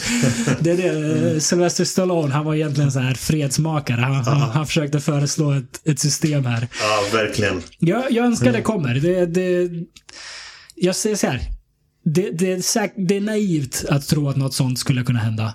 Men det var naivt att tro att USA skulle göra sig av med slaveriet. Ja. När slaveriet var i full gång var det jävligt naivt att tro att det här kommer ta slut. För det var så inbakat i det ekonomiska systemet att ha slavar. Mm. Uh, det gick inte att föreställa sig. De, de, de som föreställde sig det förlöjligades som drömmare. Såklart. För det är det man vet, det man liksom ser omkring sig, det är vad man tror är det är så här världen funkar. Mm. Så jag tror att det liksom, kan man föreställa sig en värld där vi inte har krig utan avgör våra meningsskiljaktigheter på fredligare sätt så är den världen möjlig. Jag, jag, ser inte, jag ser ingen anledning till att det inte ska kunna ske. Nej, alltså det, det, det är väldigt liksom Alltså, ibland brukar man säga att de lättaste sakerna är egentligen de mest komplexa sakerna. Mm. Eh, till exempel, alltså om människan, alltså om våran ras helt enkelt bara, liksom, om man bara helt enkelt inser så här, okej, okay, att de här länderna har de här tillgångarna. Yeah. Och de här länderna har de här tillgångarna. De här länderna, och vi har det här och vi har det här. Om alla, istället för att bomba skiten ur varandra ah. för att få de här tillgångarna, om man istället har någon typ av internationell liksom samarbete sinsemellan med trading och så vidare. Du vet, så som det var när man lirade kula när man var liten på skolgården, du vet. Ja. Du vet, man, man tradade, Ja. Man spelade hit och dit. Ja, du får två sådana här, jag får en stor här. Ja, men du vet, sådana, jag får en dank, du får en oljedank och så vidare. Ja. Och man hade liksom, liksom, det var det vi var inne på innan så här, liksom, att det är sjuka människor som ja. kommer upp i de positionerna och så vidare. Men jag kan inte förstå liksom hur man orkar leva sitt liv på det sättet heller. Jag menar, vi säger, om du har tur så kanske du blir 90. Ja. Av de här 90 åren så sover du 30 år. Mm. Då har du 60 år kvar som du faktiskt är vaken. Ja. Och det är om du blir 90. Förstår du? Mm. Hur orkar man hålla på så här?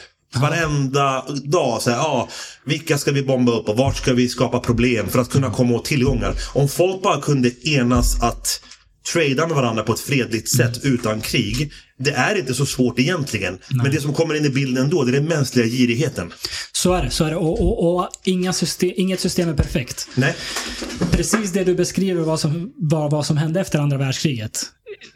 Tillräckligt många ledare såg sig om och bara shit, det här var inte bra. Det här måste vi undvika. Så man startade vad heter det, EU, eh, e innan, innan det hette EU. Ja. Eh, man startade liksom samarbete genom FN och, och, så vidare. Och det är ju skitbra.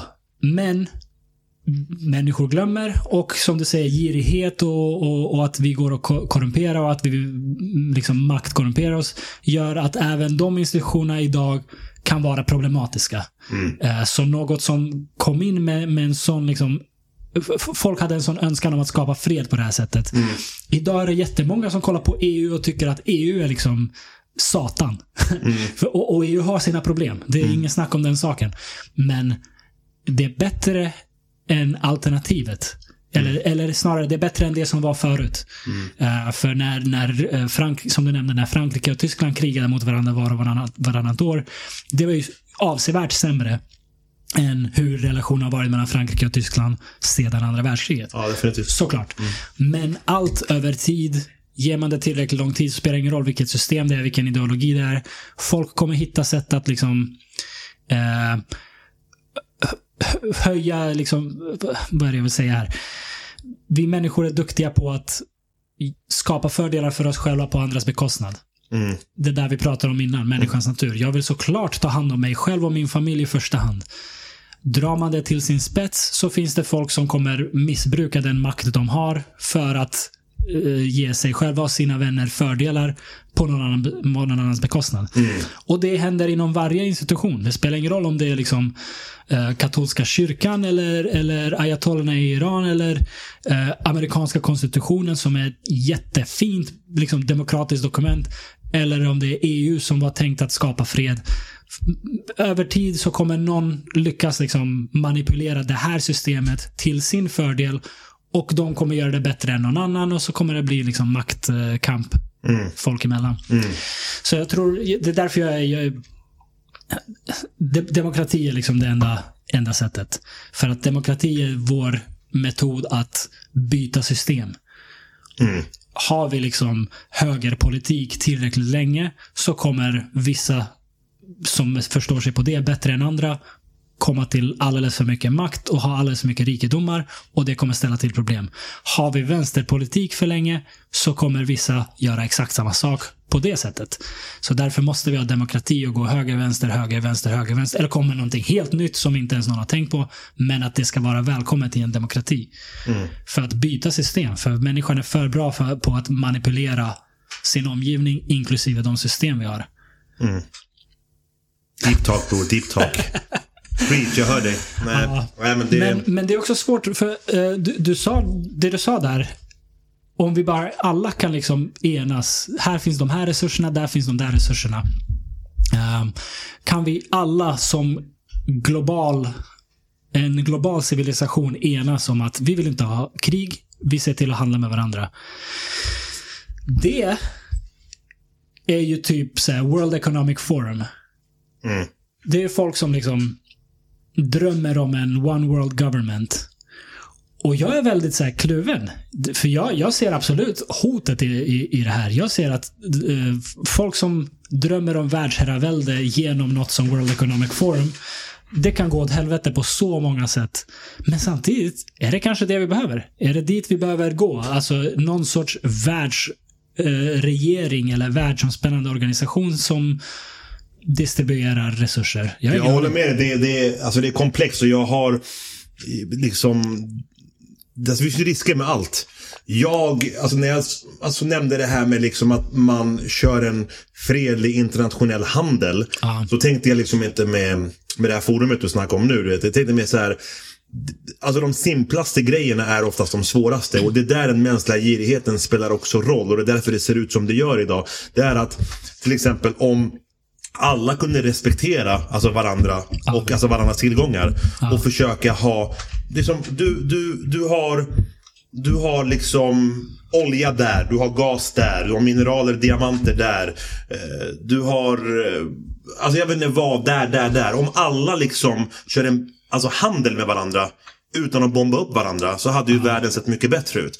Sen om det ska ske via World Economic Forum eller om det ska heta något annat eller det har jag aldrig tänkt på utan det här var bara en ja. Det var bara liksom en, alltså jag bara bollar med min egna hjärna liksom så här. Hur svårt ska det vara att liksom inte känna att ah, jag vill bomba upp de här för att få det här. Mm. Liksom, det är sinnessjukt. Mm.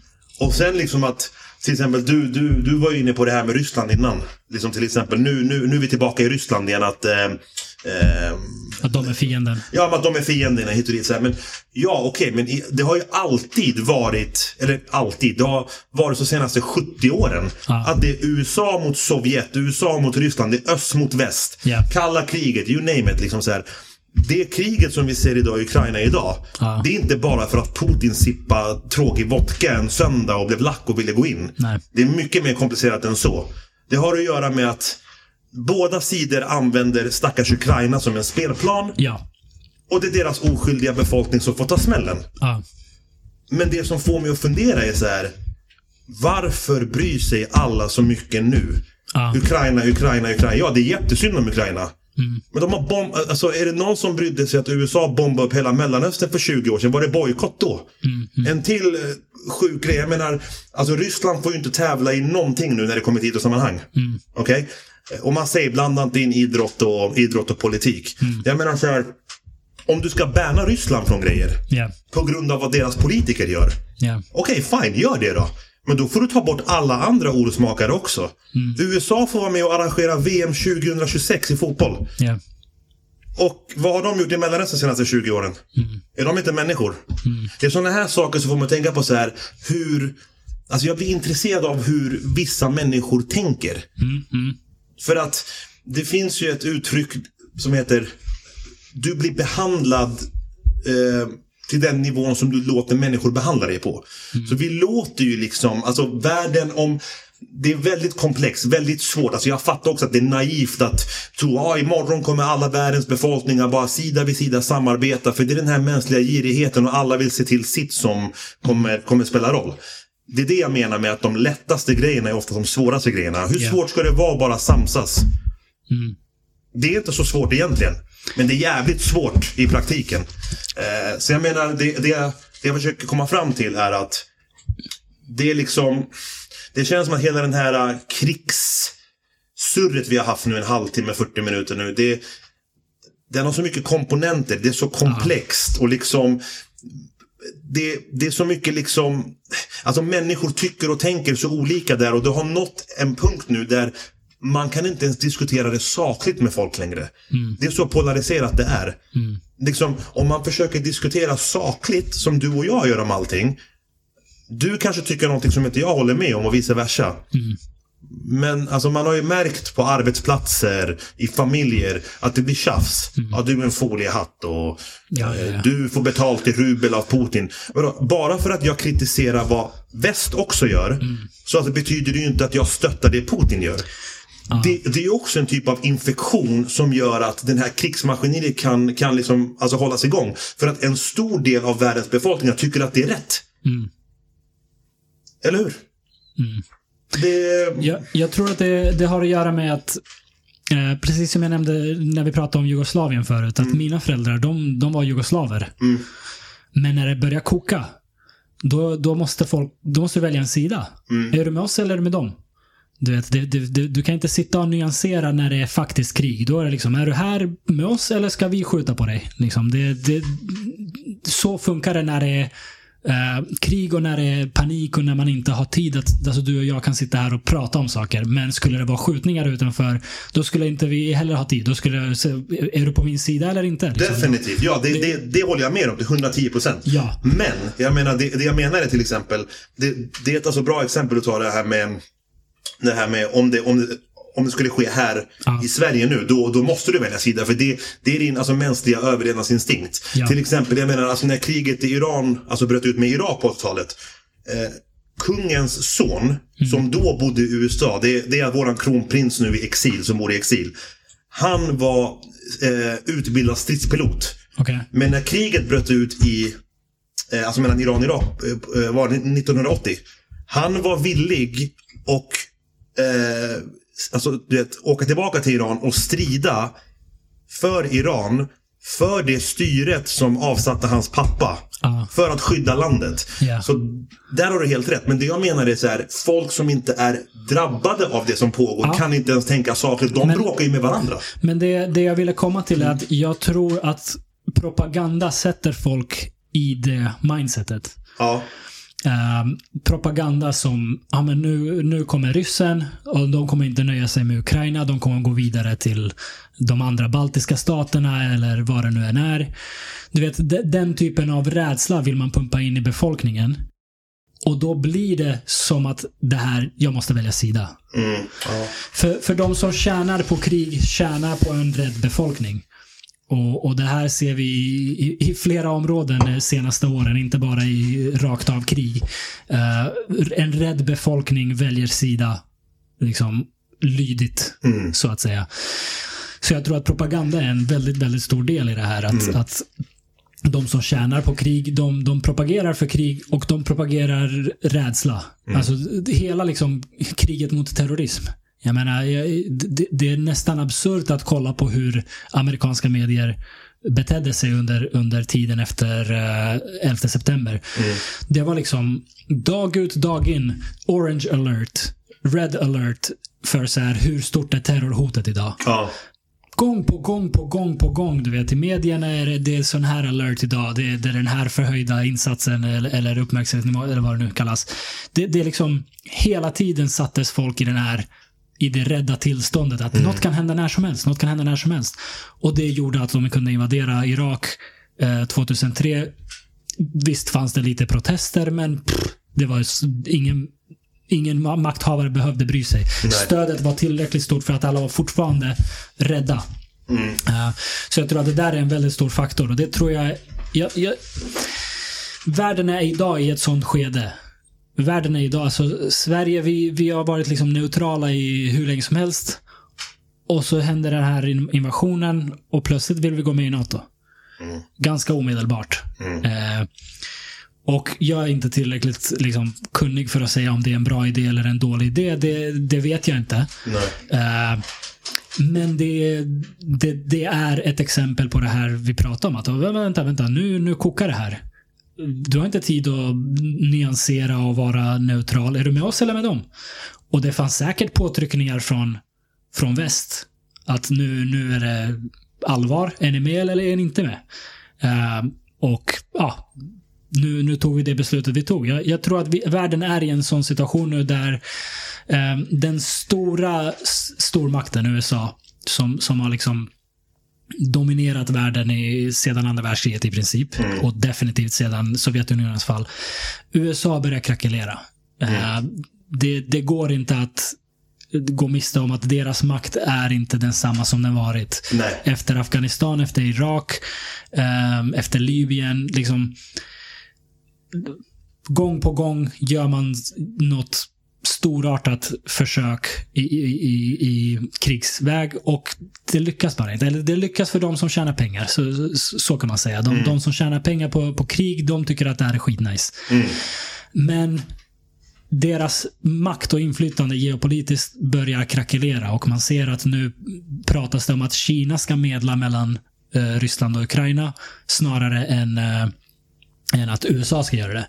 Och, och Saudiarabien och Brasilien och flera andra länder börjar eh, sälja naturresurser, olja i, i yuan, eh, yuan mm. istället för eh, dollar, vilket är en enorm, ett enormt skifte. Ja, det pratas inte mycket om det i mainstream media faktiskt, det, det du är inne på. Jag snackade med en kollega om det för, Ja. för någon vecka sedan eller två. Det är ju det, in, inte bara det att de medlar, eh, ska, ska börja medla mellan Ryssland och Ukraina. Kina har ju även medlat mellan Saudiarabien och Iran. Ja, Eller, eller iranska regimen då. De, liksom, det är ju liksom de två stycken ärkerivalerna i Mellanöstern. Det är ju det är alltså Mellanösterns två stormakter. Ja. De har ju liksom de har ju använt Jemen kan man väl säga. Alltså, kri- kriget som, på, som har pågått i Jemen, jag vet inte hur länge. Det är alltså Mellanösterns Ukraina, kan man säga. Mm. Ja, Eh, men det skiter ju alla i. Det är liksom, det, det, det är ingen som bryr sig om dem. ja, I västvärlden skiter man i det för att västvärlden har sponsrat det kriget. ja, lite så. Jag ska, bara, jag ska bara tillägga för lyssnarna att vi, vi spelar in det här eh, det är 30 april idag. Så att folk vet var, var vi är rent eh, på tidslinjen, för den här podden kommer släppas mycket senare. Um, Okej, men eh, jag håller med. Jag håller med. Och det, det, Alltså det känns som att, liksom, som, som du själv är inne på nu, att USAs inflytande börjar krackelera Ja. eh, och Kina känns mer och mer som den nya stormakten. För liksom att gå in och medla fred mellan Saudi och Iran. ja, Eh, liksom, om de två länderna börjar liksom gå efter Kinas pipa helt och hållet. Då kommer ju dollarn att försvagas extremt. Mm. rejält. rejält. Och det och det, Mm. det dollarn bygger på. Alltså dollar- dollarn bygger på att alla säljer olja i dollar. Mm. Det är en extremt viktig sak för USA, för deras eh, internationella makt. Mm. Så, så det som händer nu är att fler och fler börjar inse detta och inse att vi har en krackelerande stormakt och andra makter som vill utmana.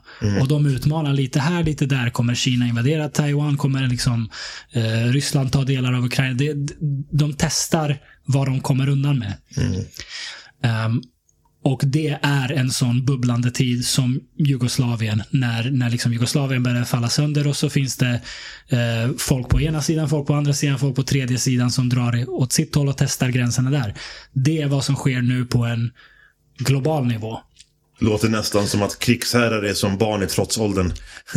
ja, ja, men alltså, Testa vad som funkar där. Människor är människor. Liksom. Ja, ja, det, vi, vi är, oavsett om vi är eh, små barn i en barnhage eller om vi är eh, presidenter för, för stora nationer. Vår natur är densamma. Mm. Liksom, jag ska se vad jag kan komma undan med. Kommer jag undan med det, då kanske jag testar lite mer. Ja. Och, och, men finns det en liksom stor bully där borta i lekparken som, som jag inte vågar gå emot, då är det han som bestämmer eh, just nu. Eh, Men så fort han vänder ryggen till eller försvagar, då kanske jag testar och ser vad jag kommer undan med. Och det, det är där vi är. Den stora bullyn i USA har liksom styrt och ställt ett bra tag och nu märker vi att ah, den där bullyn börjar bli gammal och senil. Nu kanske vi kan komma undan med lite grejer. Ja, nej, det, ja, nej, det... Ja, jag håller med. Jag håller med. Kort och gott. Jag håller med. Jag, jag, jag hoppas bara... eh, Jag hoppas bara vi inte behöver gå så långt att det blir ett världskrig. För det, det, det är ju oron såklart. Att vi har duellerande stormakter som är kärnvapenbeväpnade liksom. Det, det är där. Vi, ett världskrig idag är inte som ett världskrig på 40-talet. Nej. Och det är väl det man måste hoppas på, att vi, in, att vi inte går så långt. Ehm, Den som lever får se, brukar man ju säga. den som lever får se. Det, det, det är oroliga tider och det, det är tråkigt att, att det är så, men det är ju vår natur. Men samtidigt, alltså, vi har ju alla kommunikationsmöjligheter. Jag menar, om, om folk, om ledare reser sig som vill ha fred, som vill ehm, kommunicera med sina motståndare på andra sidan, så finns alla möjligheter. Möjligheterna finns där, absolut. Mm. Frågan är bara vilka som kommer få äntra the big stage och ehm, liksom ehm, alltså verkställa, helt enkelt. Alltså, man har ju känt nu när vi har snackat om det här en bra stund nu, liksom att det är ett så komplext ämne. ehm, där när man själv pratar samtidigt som man tänker så märker man det som så här det är så mycket man skulle vilja säga och så mycket man skulle vilja liksom analysera för sig själv, för det är så komplext. Eh, Så det är därför jag tycker det är soft att vi bara har den här, det här flowet vi har och bara bollar fram och tillbaka. Liksom. Eh, För det, det du ska veta Urshi, du, du, du har en väldigt unik jag har alltid sagt det till dig, du, du, du har ett väldigt unikt sätt att se på saker. Mm. Eh, som jag inte känner att jag... Alltså när jag diskuterar med andra så får jag aldrig den här Wow, shit. Mm. Det är sant. Eller ja, intressant. Du vet så. Det, men där, där har ju du och jag, alltså om vi ska backa tillbaka bandet till när vi satt och kollade på basket-EM i, i Globen. Liksom så här. Ah. Vi, vi har alltid haft det här surret ah. sinsemellan både du och jag är människor som gillar att diskutera och prata och fördjupa oss och analysera. Liksom. Yeah. Och det har vi haft sedan dag ett. Jag kommer ihåg vi kunde sitta och titta på en basketmatch och sitta och älta en sekvens i typ tre dagar. Ah, ah. Bara, han gjorde så för att bollen gick där och vinden var så och det var så. Så tyckte yeah. jag något annat. Så satt vi och dividerade i tre dagar. Liksom. Uh, och ingen gav sig liksom. uh, så det är typ någonting som du och jag, känner jag i alla fall, alltid har haft. Liksom ända sedan barnsben liksom. Ja, och det är någonting jag uppskattar mm. hos dig och allt jag har gjort. Det. det här är inga lätta ämnen. Och, och liksom, vi pratar om Iran. Det, det är saker som har rört upp din familj, min familj på, på det allvarligaste sättet som, ja. som kan ske. Ja. Men ändå kan man sitta och diskutera det och vara rationell kring det. Och det, det uppskattar jag. För det gör vi inte det vad är alternativet? Nej, men liksom. det, då, då, då är det bara pajkastning. Liksom, exakt. Och, exakt. och liksom, det är ju, jag tycker det är så skönt att prata med dig ända sedan barnsben också. Liksom, det är det att vi diskuterar och mm.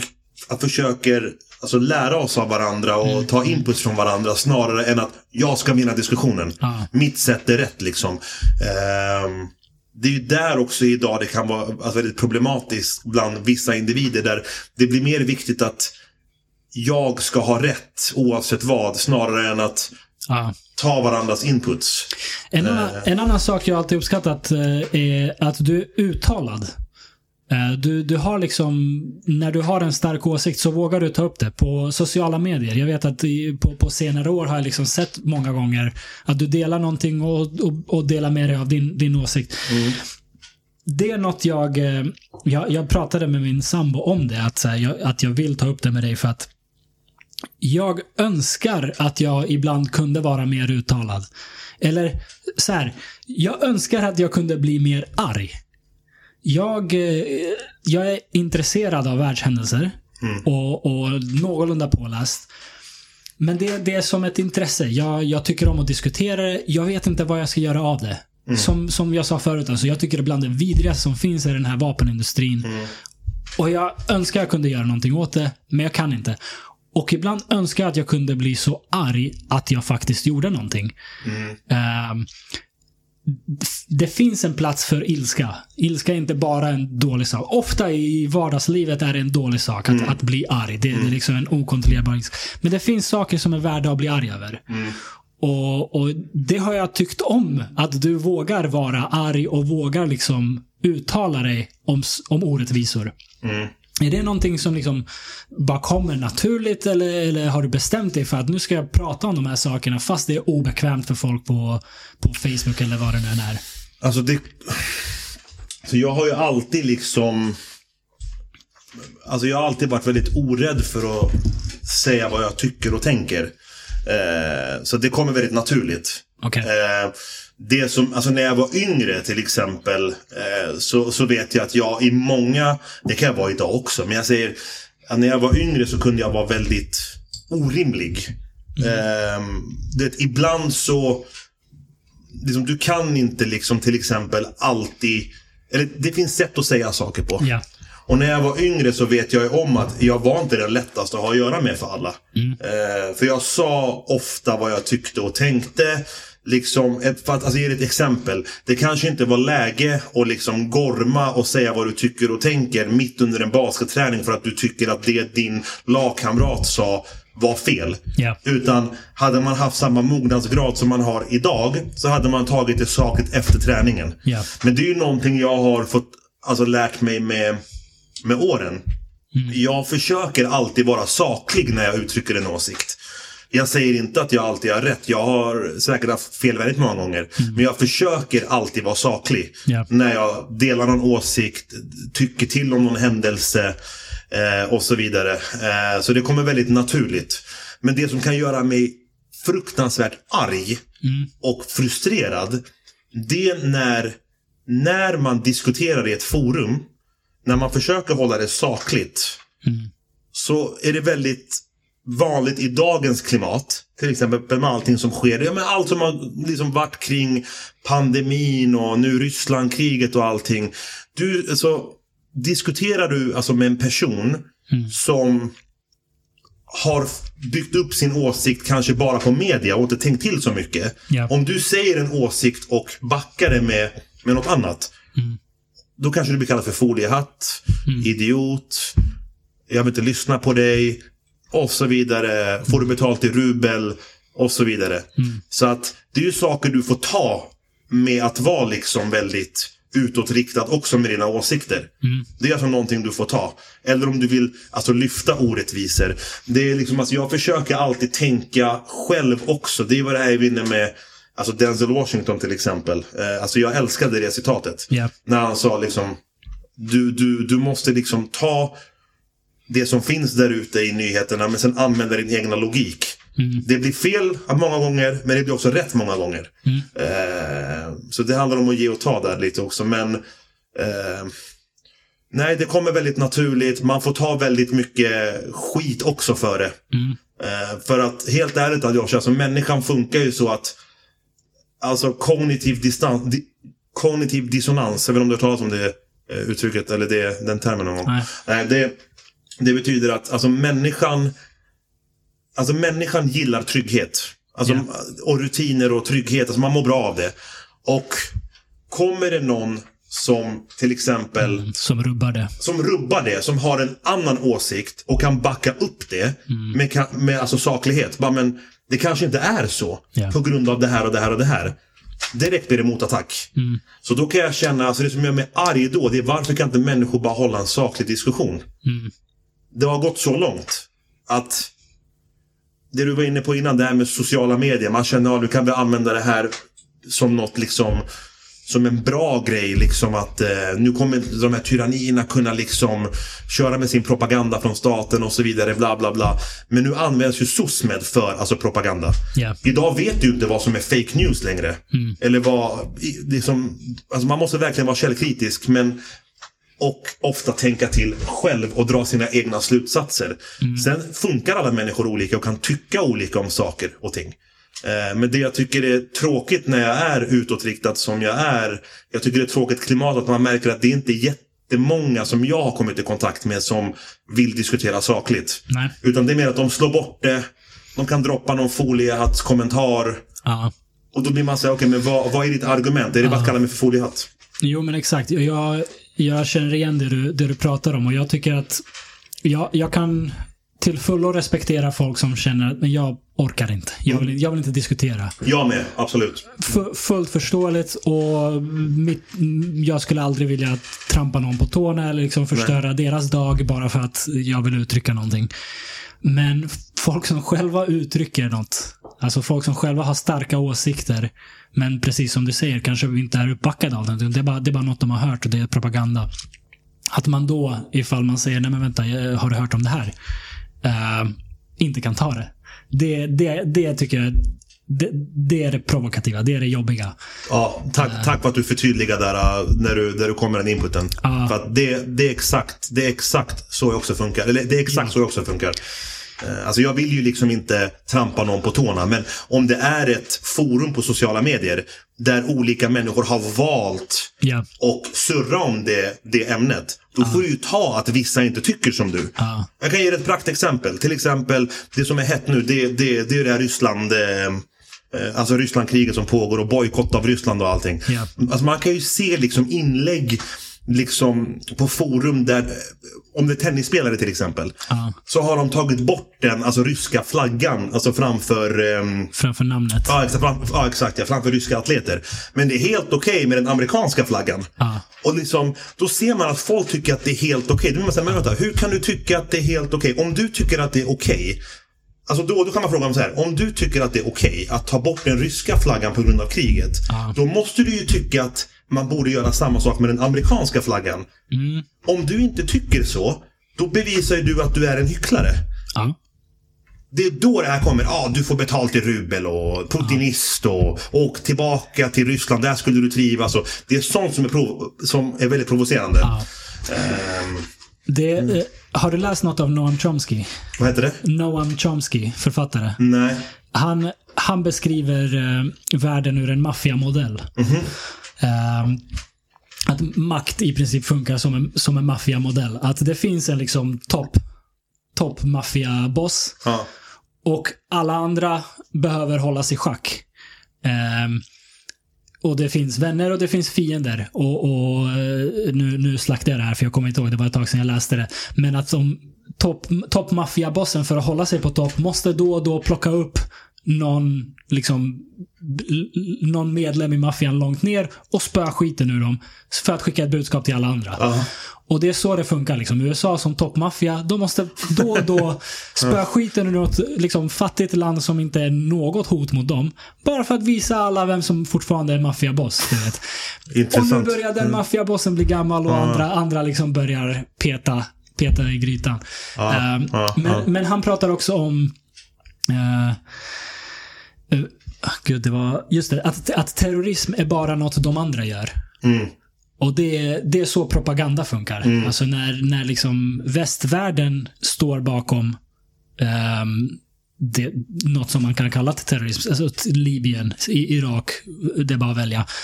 Det skulle aldrig kallas terrorism. Nej. Det, det, och, och det skulle inte ens kallas liksom brott, brott mot eh, mänsklighet. Nu, nu när jag säger så, så överdriver jag. För du och jag pratar uppenbarligen Ja. om det i västvärlden. Och det finns många som du och jag som, som tycker likadant. Men av de officiella källorna, av, av de officiella liksom, eh, talespersonerna, så är det frihetskämpar. De, de vill eh, sprida demokrati och de vill liksom ge folk frihet i Irak. Det, det är det de gör. Kul att du säger, för att du avbryter där nu. Ja, kör. Det, det, det som är intressant är att det, alltså, det är sånt här jag menar man, alltså, man kan bli provocerad av. Ja. Det, alltså, då, då du diskuterar med vissa. Det blir så här, okej. jag fattar att när det väl skedde för 20-25 år sedan, att du kanske trodde att det var det USA ville göra. Okej, fine. Jag, jag, alltså, jag fattar det. Det var, okej. Men jag menar så här, om du idag, 2023, tittar på alla länder USA har gått in i med sin så kallade demokrati Ja. och kolla på hur de såg ut innan och hur de ser ut nu. Hur kan du fortfarande tro att USA vill någon annan väl? När du kollar på hur de länderna ser ut idag. Det är det som får mig att häpna. Hur kan du vara så trångsynt? Vad- alltså, varför vill du inte inse? Ja. Är det, är det, alltså det, det är sådana grejer som får mig att bli så här, nästan fascinerad. Ja. Eh, och nu sitter inte jag och säger att Okej, det var, vet du säg, säg att det, det är en diktatur i ett land i Mellanöstern eller i östblocket eller vad det nu kan vara. Alltså whatever, vi säger det. Men alltså ger det då USA rätten att bomba skiten ur de länderna tillbaka till stenåldern? Och sno alla resurser, lämna eh, områden, eller länderna som inte ser länder längre till krigszoner Ja. och sen dra sig ur därifrån. När du kollar på de länderna idag och vissa på riktigt fortfarande kan tro att USA fortfarande vill väl, wanna save the world, som att det är som filmer. Det får mig att häpna. Ja, verkligen. Och det är ju propaganda. Det är vad det är. Och eh, någonstans finns en realitet i att det finns inget bättre alternativ i den verkliga världen. Det finns potentiellt. Alltså vi skulle ju, som jag sa förut, liksom, det fantasin kan komma på det borde inte vara omöjligt. Vi kan tänka på att eh, skapa en värld där vi inte krigar. Men i verkligheten som det ser ut idag, om du är ett litet land, Sverige, så måste du vara nära någon stormakt. Du måste ha liksom någon som backar dig om det skulle behövas. Och ditt val är i princip USA eller Kina i dagens läge. Sovjetunionen tidigare. Ditt val är inte liksom USA, Sovjetunionen eller det här landet som är fett chill som inte vill invadera någon och som bara vill eh, att alla ska leva väl. Om det var fallet, ja ja. Nice, då tar vi det där tredje landet och, och allt är frid och fröjd. Men något sånt finns inte. Så alternativen är USA eller Kina. Ja, det, det, det block som Kina nu representerar.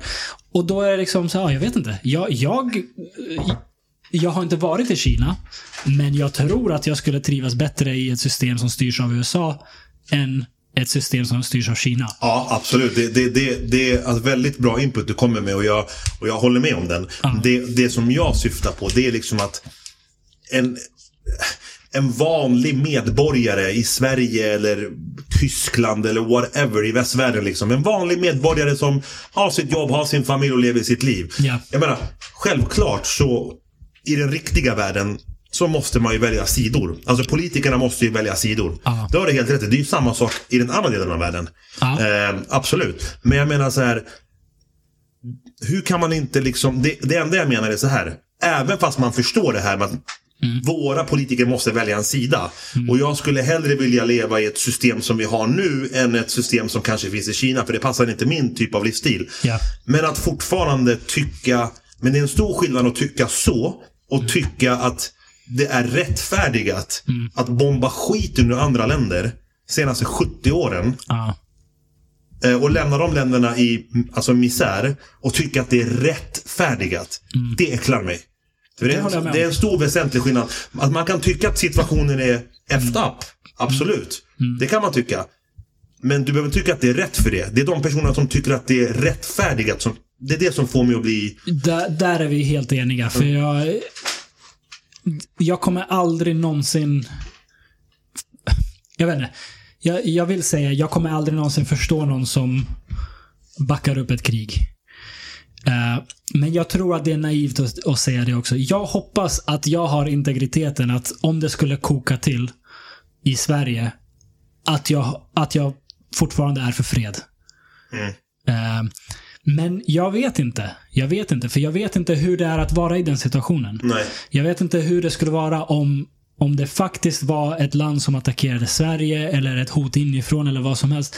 Skulle jag ha den integriteten att säga nej, jag är för fred. Skulle jag kunna göra det min pappa gjorde? Lägga ner, han var med i militären i, i Jugoslavien. Lä- Lägga ner sina vapen, ge, ge tillbaka sina vapen och lämna. Jag tror att det där är, det kräver mycket av en människa. Och jag tror att de flesta av oss är inte hjältar. De flesta av oss är inte liksom starka nog att när det verkligen gäller hålla fast vid sina principer. För det är svårt att göra, speciellt om man har barn. Man, har, man har liksom eh, ett levebröd, familj att, att ta hand om. Man, man har liksom saker som står på spel. Man, man tar inte bara hand om sig själv. Eh, Och så sätts man i en situation där det är välj sida nu. Eller så liksom är du osäker. Jag tror att den, den, det valet kan vara jävligt svårt. Hur mycket integritet man än har. Att göra det enligt sina principer. Jag håller med. Det är väldigt bra poänger faktiskt. Jag... Nej, jag håller med. Men nu när det inte är så. Så är jag helt med dig. Att, liksom, att sitta och försvara anfallskrig i ett land och fördöma det i ett annat. Det, det, det är ju ren och skär det, hyckleri. det går inte ihop. Det är ren och skär hyckleri. Alosha. Det är inget- det är exakt vad det är. 100 procent. Ja. 100 hyckleri. Och då är man... mm, eh, är man inte påläst, fine. Alla har, du vet, eh, en, en, en hyra att betala. Folk har ett liv att tänka på. Man, man, man kan inte vara påläst om allt som, Nej. som sker. Fine. Men att man att man någonstans inte, eh, att, att man är så upprörd över ett anfallskrig men, men inte över andra. Jag, jag vet inte. Det, jag, jag, är helt med dig i att det är provokativt. Alltså jag kan förstå, alltså så här är det. Jag kan också förstå att kriget som pågår i Ukraina, det är ju alltså närmre oss. Eh, det är är den där det. närhetsprincipen. Eh, det, det är bara mänskligt. Det är fullt förståeligt. Eh, absolut. Ehm, och i Sverige så har vi ju liksom historiskt, men den här tiden med Sovjet och allting, alltså vi har ju liksom ett lite Alltså vi har alltid varit rädda för ryssen, du vet. Så, ja, ryssen kommer och så. Alltså, det, det är alltså inpräntat i, i den svenska liksom, alltså mentaliteten. Mer eller mindre. Liksom, speciellt hos det äldre gardet. Ehm, men det som provocerar mig, alltså jag förstår att man blir orolig när ett krig bryter ut i Ukraina. Det är närmre oss. Det är osäkra tider, alltså du vet inte vad som kommer ske härnäst. Ja. Men det, det som provocerar mig är just, nu när vi ändå snackar om krig och idrott. Det är ju till exempel när man väljer att bojkotta ett land på grund av krig, men alla andra länder eh, nej, det var då, vadå, nej, nej, nej, det, det, det är helt cool. Och folk tycker på riktigt att det är okej. Okay. Till exempel, jag vet inte om du, om du hängde med på när um, Um, alltså Jonas Jerebko, han skrev ju på för CSKA Moskva. Ja, jag vet. Jag såg det. Um, var det ju. Det var väldigt dålig timing att göra det. Väldigt dålig timing, ja. Alltså med tanke på vad som ja. på, pågår och sådär, absolut. Men jag menar, det är det här jag försöker säga nu.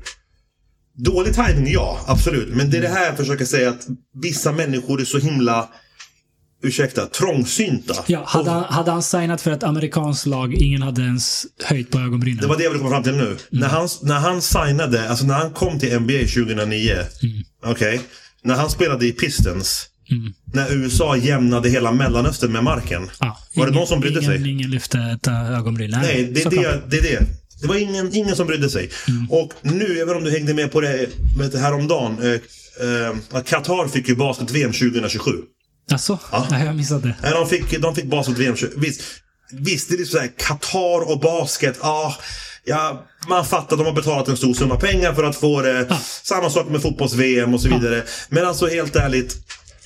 Nu börjar liksom här, Svenska Basketbollförbundet börjar bli oroliga. Ah, ska vi ställa upp? Ja, vi är ett förbund som är för jämställdhet och allas lika värde. Ja, det är jättefint att du säger det i ord. Men om det är fallet, om du vill blanda in sport och politik och dra det så långt. Mm. Varför lirar man då matcher mot Israel för någon månad sedan? Mm. Är inte det typ världens enda apartheidstat? Mm. Det var ju helt okej. Okay. Det finns inte ett enda land som inte har blod på händerna om man Tack, backar det bandet tillräckligt långt Ja, och det är det jag menar. Det är därför det blir så fel att blanda in sport och politik. Ja. Man ska inte blanda in det för att Blandar du in det, mm. då måste du välja sidor och då framstår du bara som en hycklare. Ja, och då, då går vi ifrån det där vi pratade om förut, att komma till en fredligare värld och, och låta liksom tävlingarna vara ja. idrott eller, eller något annat fredligt. Uh, ja, det, det är jättetråkigt att det, det hänt och det har ju inte hänt innan. Det känns som att det nu eskalerar, eskalerar mm. på, på den fronten. Att man blandar eh, sport och, och, och, politik på det sättet. Jag vet inte varför det, det händer mer nu. Det, jag tror att sociala mediefenomenet är, är en del av förklaringen. Att ja. Det, krävs ju större makter än bara så för att kunna bojkotta till exempel alltså Ryssland nu all idrott. Jo, nej jag, jag menar det här eh, eh, virtue signaling. Det här med att, ah. att visa att jag, jag, är en bra människa. Aha, okej, okej, okej. Sociala medier, alltså det har ju blivit eh, det, det, finns massa fördelar med sociala medier. Jag, mm. jag är väldigt positiv till det överlag. Men något som är negativt är att det har ju byggt upp en sorts narcissism. Mm. Du vet, hela, hela selfie-grejerna mm. och alla ska dela med sig av sina liv och allt vad det nu är. Det finns en viss inbyggd narcissism. Ens egen, eh, alla är viktiga. Mm. Uh, och på ett sätt är det fint, men på ett annat sätt, alltså, som vi pratade om förut, gemene man, de flesta har inte tid att sätta sig in i saker. Uh, men ändå känner pressen att uttala sig om saker. Mm. Uh, och det leder till en liksom, kultur där man ska dels uttala sig, dels kanske slänga upp en viss flagga på, på sina, mm. sin profil, uh, komma med ett uttalande. Det, det, skapar en sån kultur så att om alla gör det, men du inte gör det, då kommer folk kolla på det. Varför gör inte du det? Tycker du det här är bra eller? Ja, exakt. Ja, exakt. Alltså, ja, när, ja. när Black Lives Matter-protesterna uh, blossade upp i, i, USA, så har liksom svenska företag till höger och vänster som uttryckte solidaritet med Black Lives Matter-rörelsen. Och det är inget fel med det. Jag, jag är helt fine med att folk uttrycker solidaritet för diverse rörelser.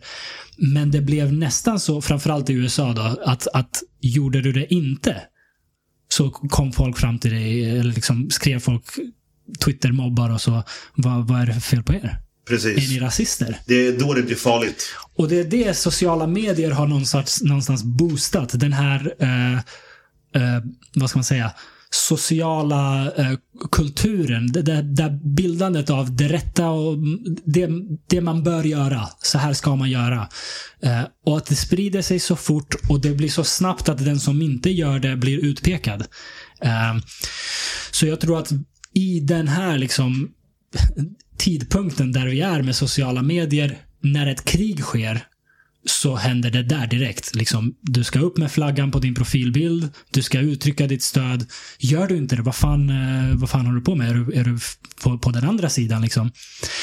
Och då, det, den pressen sätts ju inte bara på vanliga individer utan även på organisationer. Till exempel de som arrangerar tennisturneringar. Mm. De får den pressen också. Men vänta, vänta. Ska ni låta den här ryska tennisspelaren vara med? Eller ska ni liksom ha ryska flaggor uppe på... Det kan ni inte ha nu. Nu har alla uppe ukrainska flaggor. Det går inte att ha ryska Nej. flaggor. Du vet, den här sociala mediehetsen som byggs upp så fort sätter folk i den situationen. Och jag vet inte hur man ska hantera det. Alltså är man Wimbledon vad är det rätta att göra? Ska vi bara, nej, vi vill jättegärna ha en rysk flagga. Ah, jag vet inte. Det, det blir liksom mediestorm kring det. Uh, Men det, det är ju någon typ av uh, utpressning. Ja. Alltså det, det, det är också, som du var inne på innan, det, det blir ju en form av fascism.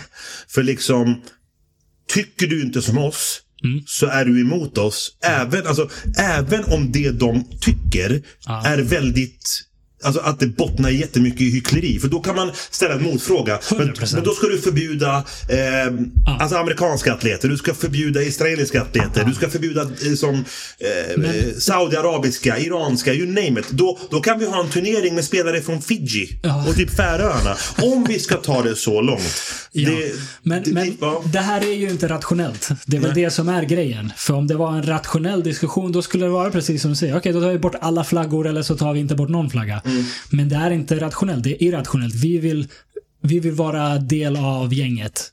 Vi vill känna oss välkomna. Och om det är det här samhället håller på med nu, okej, okay, fuck it, då är det här jag håller på med. För jag, jag pallar inte bli utstött. Det är väl så de allra flesta gör det. Eller de inte ens tänker. De bara, okej, okay, men det här är en hemsk sak. Jag slänger upp en uh, blågul flagga. Uh, det, det, är irrationellt. Det är inte genomtänkt. Det är bara en, vi, vi har en impuls att vilja vara del av en gemenskap. För att är vi utanför gemenskap, då dör vi. Och det bottnar ju mycket i att människan är också ett flockdjur. Alltså det ligger ja. ju också i våra ja. sten, stenåldershjärnor. Liksom och, men, eh, så, så jag tror att det är det. Det här spelar. Det, sociala medier är ett galet fenomen. Eller internet överlag. Mm. Att vi kan skapa en sån sak på sekunder. Alltså det räcker med att två, tre inflytelsemänniskor, äh, inflytelserika människor äh, stöttar Black Lives Matter, säger vi. Och så känner alla att de måste göra det. Uh, och det är på gott och ont. Det, det, det är jätte, jättebra. Alltså säg metoo. När hela världen vände sig mot Harvey Weinstein som var ett monster. Våldtog folk för att de ska få filmroller och allt vad det nu var. Mm. Skitbra! Hela jävla sociala medievärlden stormar mot honom. Hashtag metoo. Ut med packet på ett sätt jättebra. Men det är ingen som säger att varje storm kommer ha liksom rätt. Och, och, när en storm har fel, vilket också hände i metoo-vevan, att liksom folk blev utpekade för saker som de inte hade gjort. Um, så är det fortfarande lika kraftfullt. Så, så dagens teknik, dagens liksom kommunikationsmöjligheter, det, det är så otroligt positivt på så många sätt. Men fan vad det finns fällor i det. Ja, det finns det i alla, alla system eller alla, vad ska man säga, kan man kalla det för vapen? Det kan man absolut. Ja. Det, det, det är som en kniv. Du kan använda det för att liksom bygga saker eller, eller hugga folk. Ja, exakt. Ja, bra. Och det är samma sak med sociala medier. Du kan skapa hur mycket fint Skön jämförelse. Jag håller med. Ja. ja. Men, det, det, men det, det, det är ju det som till exempel eh, om man tar det här att alla vill känna sig välkomna som du säger. Jag håller med, alltså, att ingen, vill, ingen vill vara utanför. Eh, och liksom, ja. Men en atlet som har stått emot det trycket. Ja. Vet du vad jag tänker på? Nej. Djokovic. Ja, ja. Ja, jävlar. Han, ja. han, alltså, han är ju världens bästa tennisspelare just nu om jag inte missminner mig. Han är ju liksom Snackar du tennis idag på herrsidan, då tänker du på Novak, du tänker på Nadal och du tänker på Federer. Ja, eh, det är de, ja, eh, han har ju valt att inte vaccinera sig till exempel. Ja. Han har ju valt att avstå liksom ehm, eh, liksom jättemånga tävlingar i USA. Mm. För att där, och i Australien tror jag. Ja, det var ett eh. helt drama kring, kommer han få komma in eller inte? Mm. Exakt. Och liksom det är kul att se att han får väldigt mycket stöd också. Mm. För att det är som du säger, det, det är ju inte rationellt. Mm. Alltså de här alltså besluten oftast, alltså när de håller på så här. Okej, okay. så jag menar. Jag tycker det var kul att det var någon som sa, typ, sa, sa så här när det, när det kom till Novak. Det var, jag tror det var någon någon journalist eller någonting eh, bara, bara frågade liksom varför släpper ni inte in honom i, i tävlingen? Och då, då hade de sagt så här, nej men det är för att han inte, inte, inte har tagit vaccinet. Mm. Och då frågade han tillbaka så här, okej, okay, så du menar att han måste ta sitt vaccin för att ditt ska fungera bättre? Mm. Det är som att du är på en båt ah. och du ska säga att alla andra måste ha på sig sina livvästar för att din ska fungera. Ah. Det är ju inte rationellt eller logiskt framförallt. Mm. Så då, då börjar man tänka, nu är Anders kommer, då börjar man tänka så här, liksom, det blir ju någon typ utav vaccinfascism, eller det är vaccinfascism. Ah. Och han har ju, alltså tänk dig med hans status, att ah. ändå stå på sig. Ah. Förstå, med all skiten han har fått från väldigt många, ändå står han på sig. Det var det, det, det jag var inne på när du, när du pratade om din pappa som var med i militären. Han, han bara lägger ner sina vapen och, och flyr. Att när, när the heat comes around the corner. Mm hur mycket du kommer stå fast för dina principer. Mm. Han har ju bevisat att han är en av dem. Mm. Verkligen. Eh, verkligen. Det, liksom, och det där, är ju, det där är ju ett perfekt exempel på det vi pratar om. Gemene man har inte tid att sätta sig in i. Vad är, vad är egentligen sanningen med vaccinen? Mm. Alltså experter debatterar fortfarande vad är egentligen sanningen. Ja. Det finns folk som säger det ena, det finns folk som säger det andra. Experter. Mm. Så gemene man kan inte förväntas sätta sig in i det här. Kan inte förväntas veta exakt vad som gäller. Och så får de höra propaganda. Du vaccinerar dig för andras skull. Är du inte en, är du inte en god människa? Vad håller du på med? Mm. Ska du liksom riskera andras liv? Och Sen har det liksom visat sig att det, det, det är inte riktigt sant. Det finns uh, hål, hål i det argumentet. Mm. Men de har fått höra det och fortsätter med sina liv för att de har räkningar att betala och barn att mata och så vidare. Mm. Och så har det där, den propagandan satt sig att man är ju en dålig människa om man väljer att inte vaccinera sig. Och så blir man arg. Hur fan kan folk inte vaccinera sig? Och så blir det en sån här eh, sociala medier-snurra att det här eh, amplifieras och, och, och, och de, de, är helt enkelt onda, folk som Novak Djokovic. Ja. Det, det bara, det, Nej, men de hamnar ju i någon typ av masspsykos liksom. Ja, men i, den, I den enkla världsbilden man har för att man har inte tid att sätta sig in i skiten ja. så är han bad guy. Och så kan man slänga upp ah, vilken jävla idiot på, på Facebook eller vad fan som helst. Mm. Uh, så jag har, jag har full förståelse för att folk gör så. Världen är komplicerad, man har inte tid, man, man sätter sig in, man, man får någon, någon stycke information någonstans ifrån. Det känns bra för det går i linje med det jag redan tänkte i princip.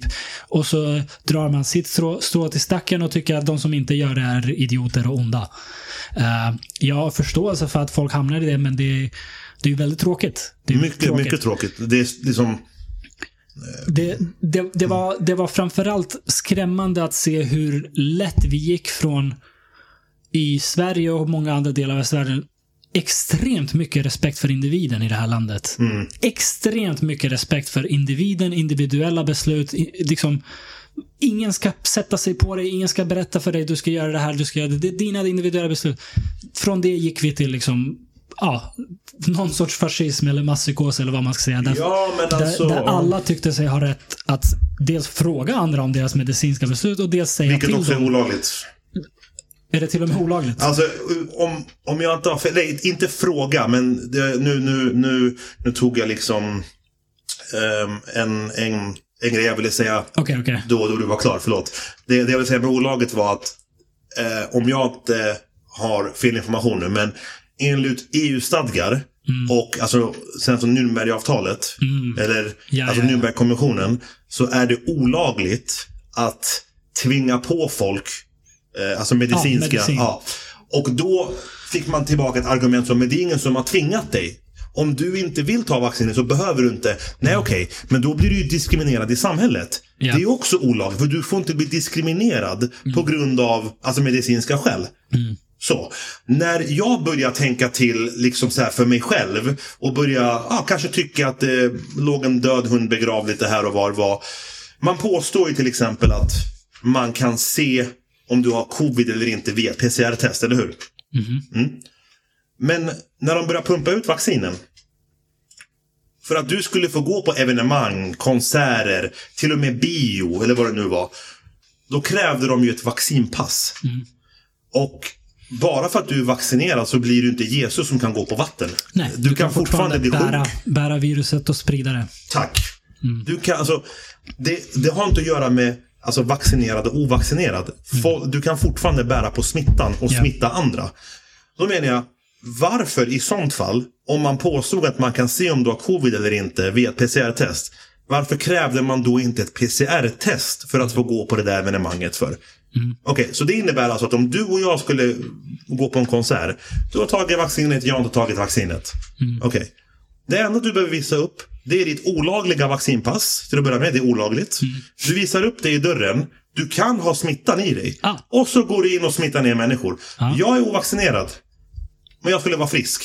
Jag får dra åt helvete. Det, alltså, det, är, det, det är ju inte logiskt. Nej, det är ju inte logiskt. Det det var, det var där jag började tänka så här, men okej, vad fan, du vet. Ah. Och så, du vet. Nej, alltså det, det har varit tråkiga Ja, tider ja. liksom. Det har varit väldigt så här. Man har hört om kollegor vars familjer har utpressat dem. Antingen väljer du oss eller dig själv. Och Ja. eh, syskon har typ tappat kontakten med varandra. Och familjer är splittrade. För vad? Mm. För vad? Egentligen? För vad då? Det, det är återigen det här med rädsla och propaganda vi pratade om. Mm. Det, är ju, det är ju det som händer här. Det känns som att allting bara kommer tillbaka till det. Vad man, Ja, men så är det. Så är det. Alltså, i- in, information... Det, det finns liksom ingenting viktigare i dagens komplicerade samhälle än kontroll över informationen. För nu, i, i alla fall i vår del av världen, så har man resurser. Man klarar sig. Det, det finns liksom mat till alla, det finns eh, arbete till nästan alla. Det, det, vi lever väldigt bra liv på så många eh, sätt och vis. Så, och så finns det oändligt mycket information. Mm. Alltså oändligt mycket information.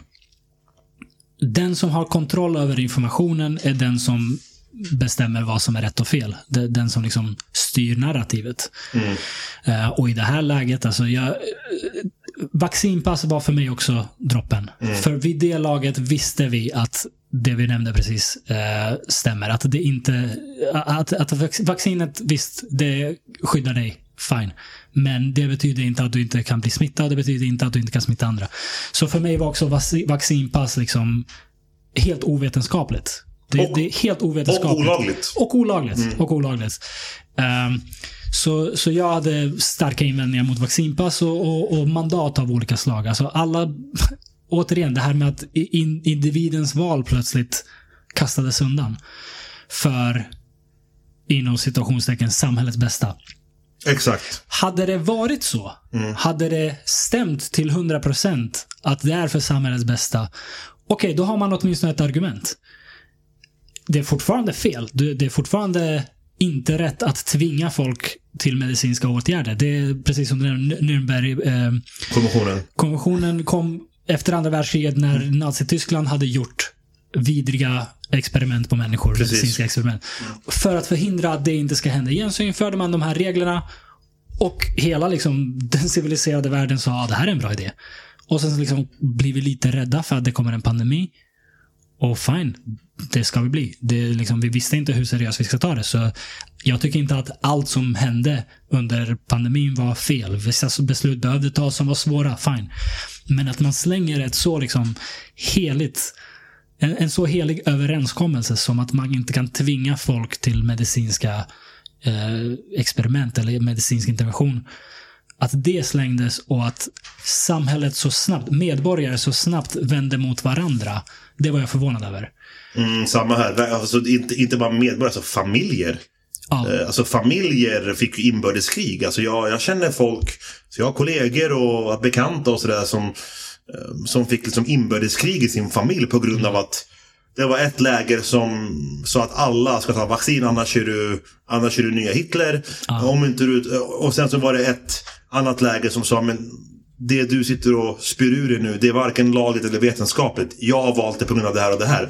Och så går det så långt att de inte har kontakt med varandra längre. Ja. Ehm, och liksom, Sorgligt, sorgligt. Det är jättesorgligt. Och eh, det, det, det som är grejen är, det som också, alltså jag börjar tänka till lite, alltså, alltså droppen för mig var ju just också vaccinpassen och det här med att Eh, eh, och sen utöver det var det ju också att man börjar tänka liksom, alltså vi bor ändå i Sverige. Mm. Vi bor liksom inte i uh, alltså något annat strikt kontrollerat diktaturiskt land. Typ Iran. Typ Iran, Nordkorea, mm. you name it. Mm. Ja.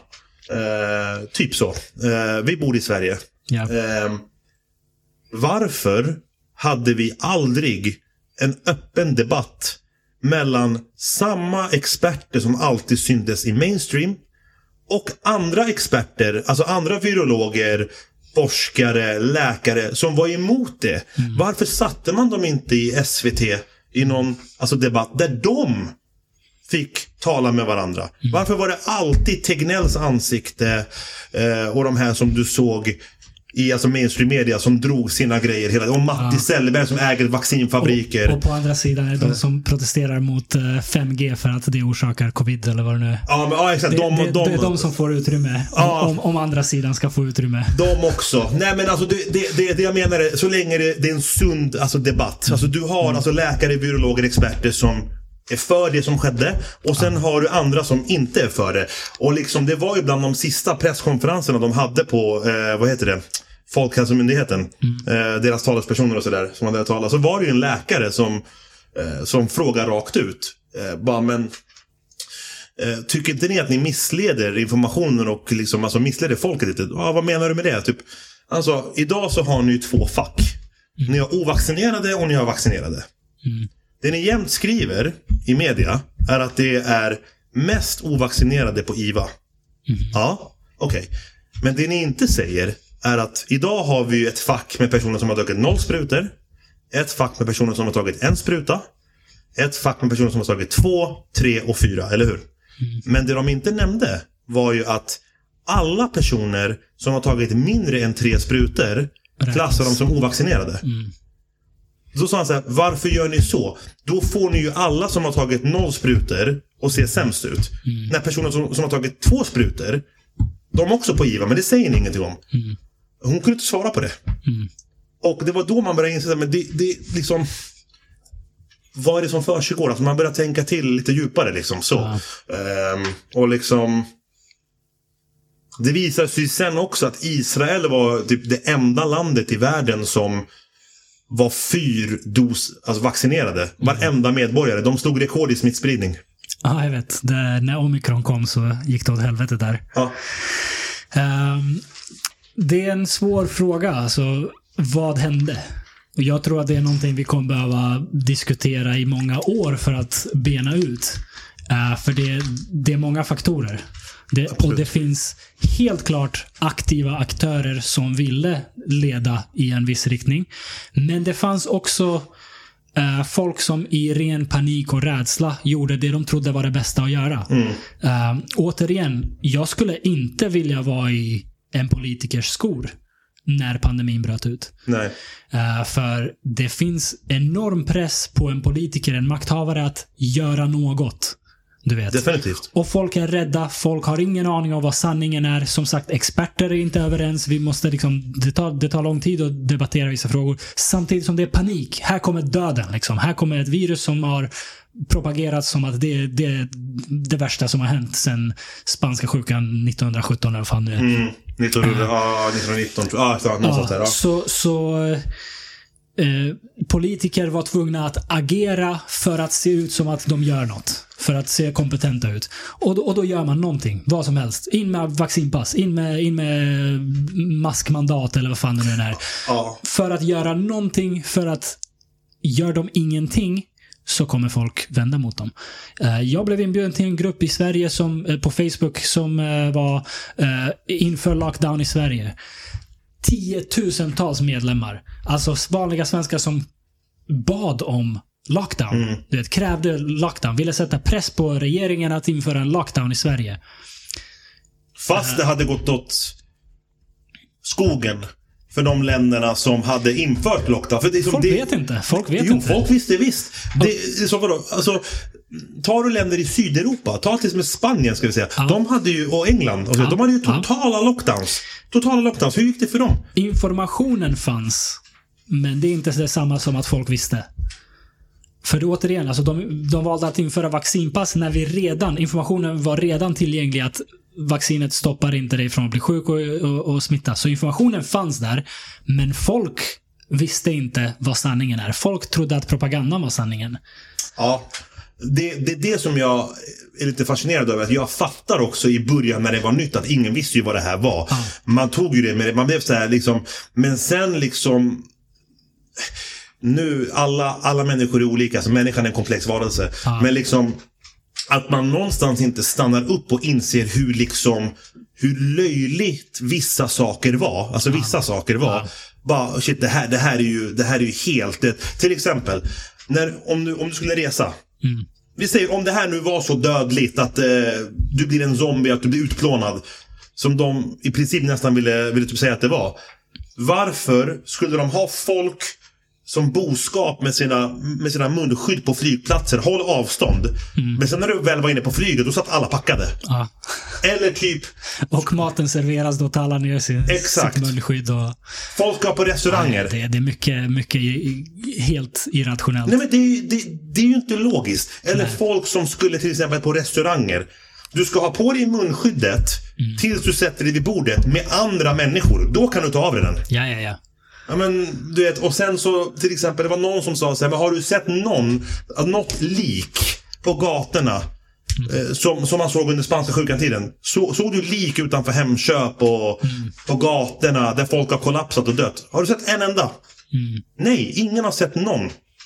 Nej, men bara liksom rädslan för att det kan bli så gör ju folk rädda och irrationella. Ja, nu sitter jag och säger, alltså jag förnekar inte att viruset existerar. Mm. Jag säger inte att sjukdomen inte finns. Mm. Jag säger bara hur det sköttes. Ja, gud ja. Får mig ja. höja ett par ögonbryn, du vet. Ah. Eh, bara, okej. Okay. Någonting luktar inte helt helt sexigt här alltså. Definitivt. Mm. Uh, kan vi ta en snabb uh, kisspaus eller? Jag tänkte precis fråga. Ah, Okej, okay, vi är tillbaka. Um, jag hade en fråga till dig. Kör. Du nämnde det här citatet från Denzel Washington. Mm. Och vi har pratat lite nu om, eh, ja men, vad ska man säga, missinformation från officiella källor kan man kalla det. Ja. Har du, jag har alltid varit ganska skeptisk när det kommer till krig. Jag, för jag, liksom, jag kommer från Jugoslavien, jag har varit intresserad av hur krig funkar, så jag har alltid varit lite skeptisk när det pratas om så här, eh, hur, hur det pratades om invasionen i Irak och, och sådana där saker. Ja. Uh, men jag, så skeptisk som jag har blivit i media senaste, sen senaste tre åren, mm. när liksom pandemin uh, skedde, har jag inte varit tidigare. Nu, nu är jag mycket, mycket mer liksom, källkritisk på ett, annat, på ett sätt som jag inte var tidigare. Har du alltid varit det? Har du alltid liksom sett det på det sättet som det här citatet från Denzel, att liksom läser du nyheterna så är du missinformerad. Eller har det växt fram och, eller har någonting hänt för att du ska liksom känna att det finns anledning att vara skeptisk? Det har växt fram. När jag var yngre, under våra yngre dagar när vi lirade basen till exempel.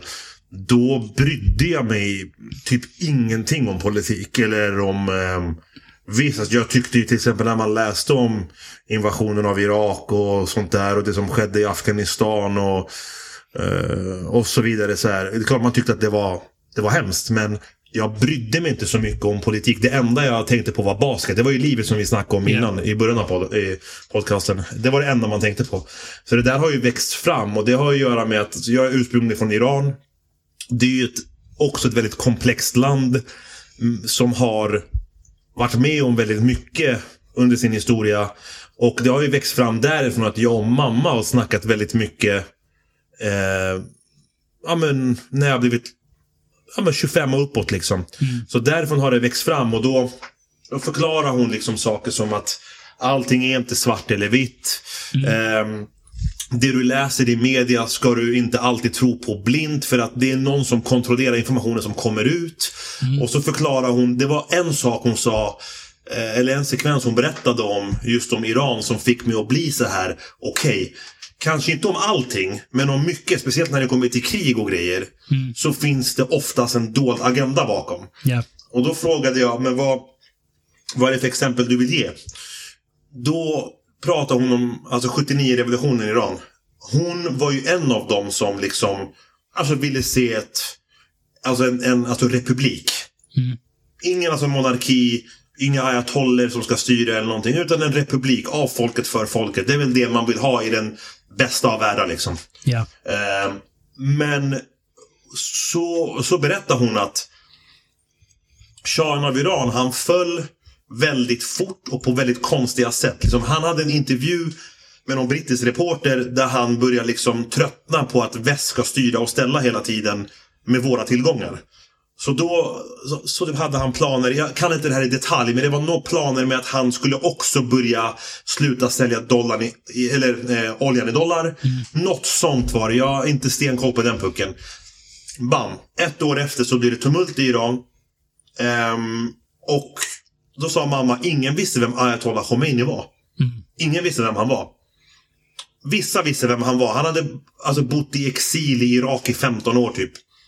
Var han inte i Paris innan han kom? Jo, det kom sen. Det är det här, det här den döda hunden som låg begravd börjar, Ja. börjar stinka liksom. Just det. Ehm, då berättar hon att eh, från ingenstans så kommer det in, alltså det här är ju 70-talet. Det är inte idag med SOSMED och TikTok och you name it. Utan då smugglas det in kassettband. Mm. Där alltså moskéerna i Iran liksom spelar upp hans tal Just det. när han sitter i Paris. Vad gör han i Paris? Tycker man så här. Vad, vad...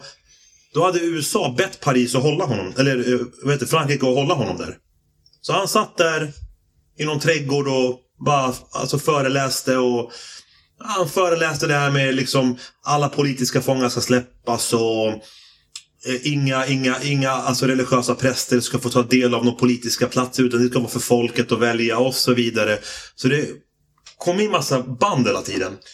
Eh, sen till slut när alltså monarkin föll, eller föll, shahen valde att lämna Iran. Han trodde det var tillfälligt.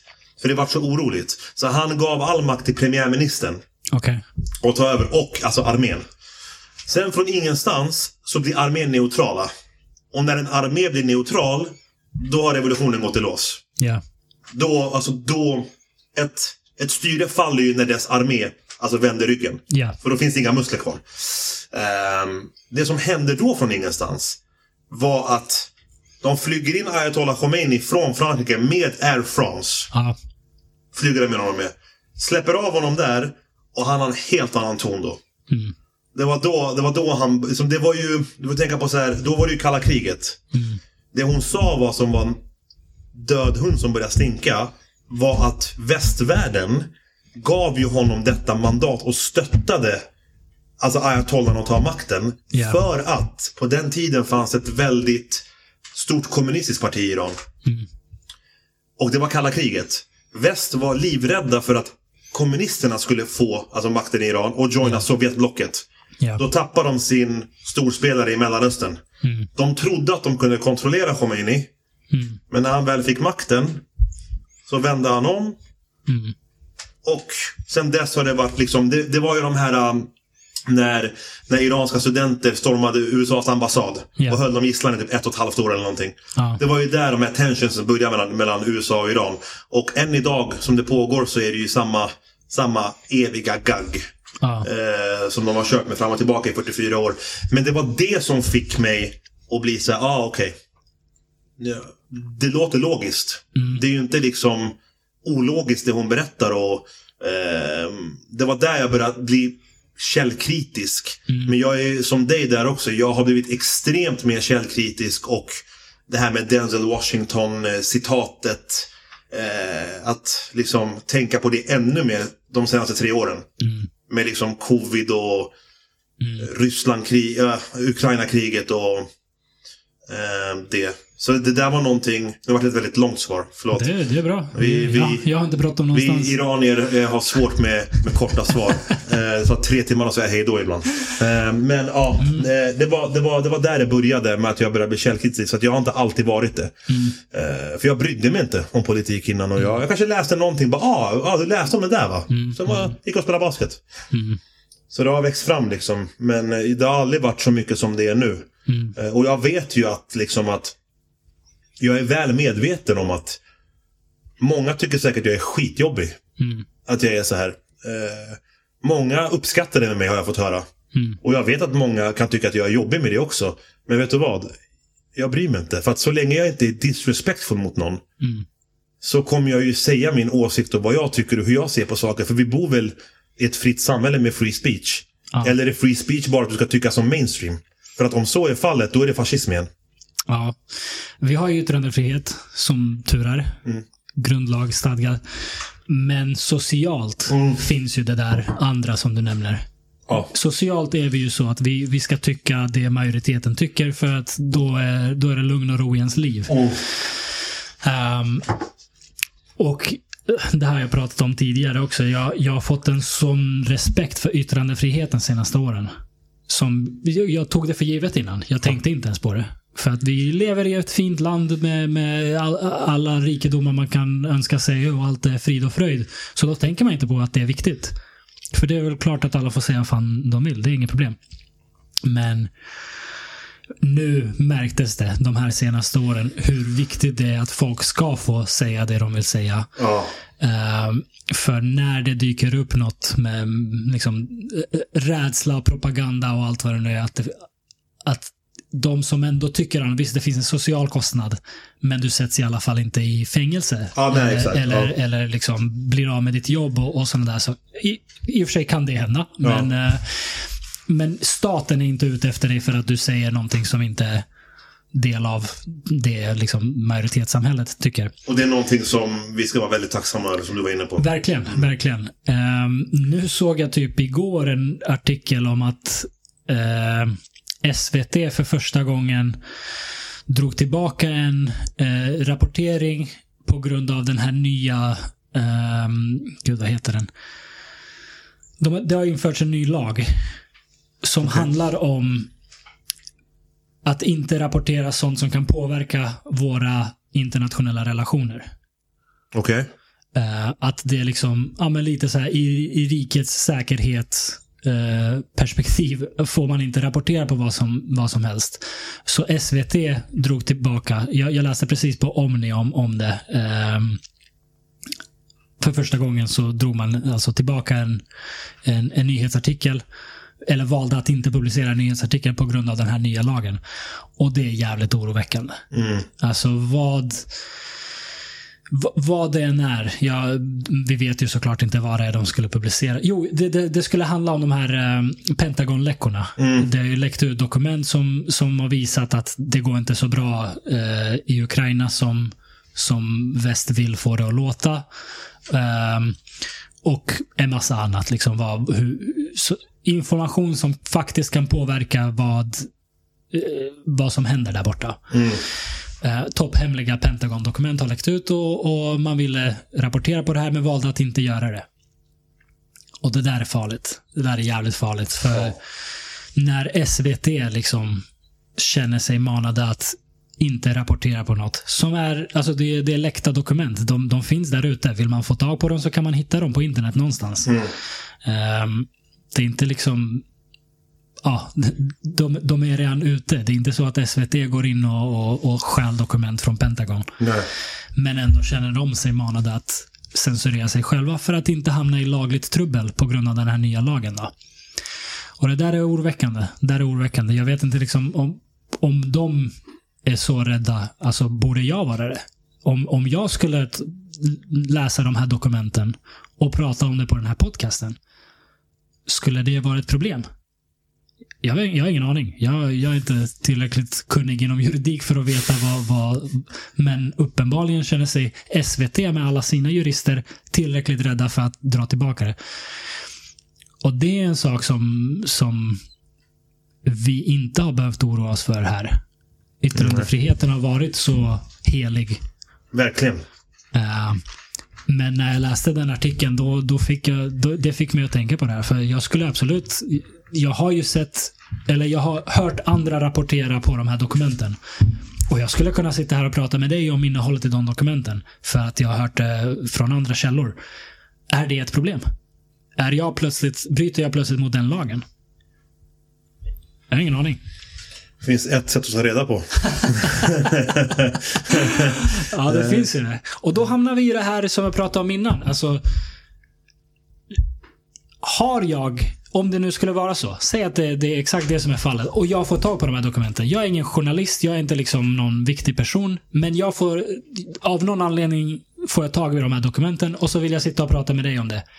Har jag integriteten att göra det? Har jag liksom förmågan att stå fast vid mina principer och tänka jag skiter i den där jävla lagen. Det här är nyttig, allmännyttig information. Jag vill dela med mig av den. Mm. Eller kommer jag, ifall de dok dokumenten trillar ner i min inkorg, säga oh, jag, jag kommer inte röra det här. Jag pallar inte liksom, riskera brotts, brottsregister ja. för att prata om den dokumenten. Jag har ingen aning. Jag hoppas att jag har integritet när det kokar till, men jag vet inte det. Och, Svårt. och det, jag har full förståelse för de som inte har det. Alltså, min situation, återigen bara för att ta ett exempel. Att jag skulle kolla på de där dokumenten och bara pff, vad behöver jag det till? Mm. Fuck det här. Jag, jag pratar om annat. Jag har tusen grejer att prata om, du och jag. Mm. Jag har full förståelse för det. Jag vill inte komplicera mitt liv i onödan heller. Nej, så blir det. Så det. Men, men när det börjar hända på en bred skara, alltså då har vi en... Eller, då kan vi säga att vi har yttrandefrihet, men mm, det, det skavanker. Ja, som i alla andra system.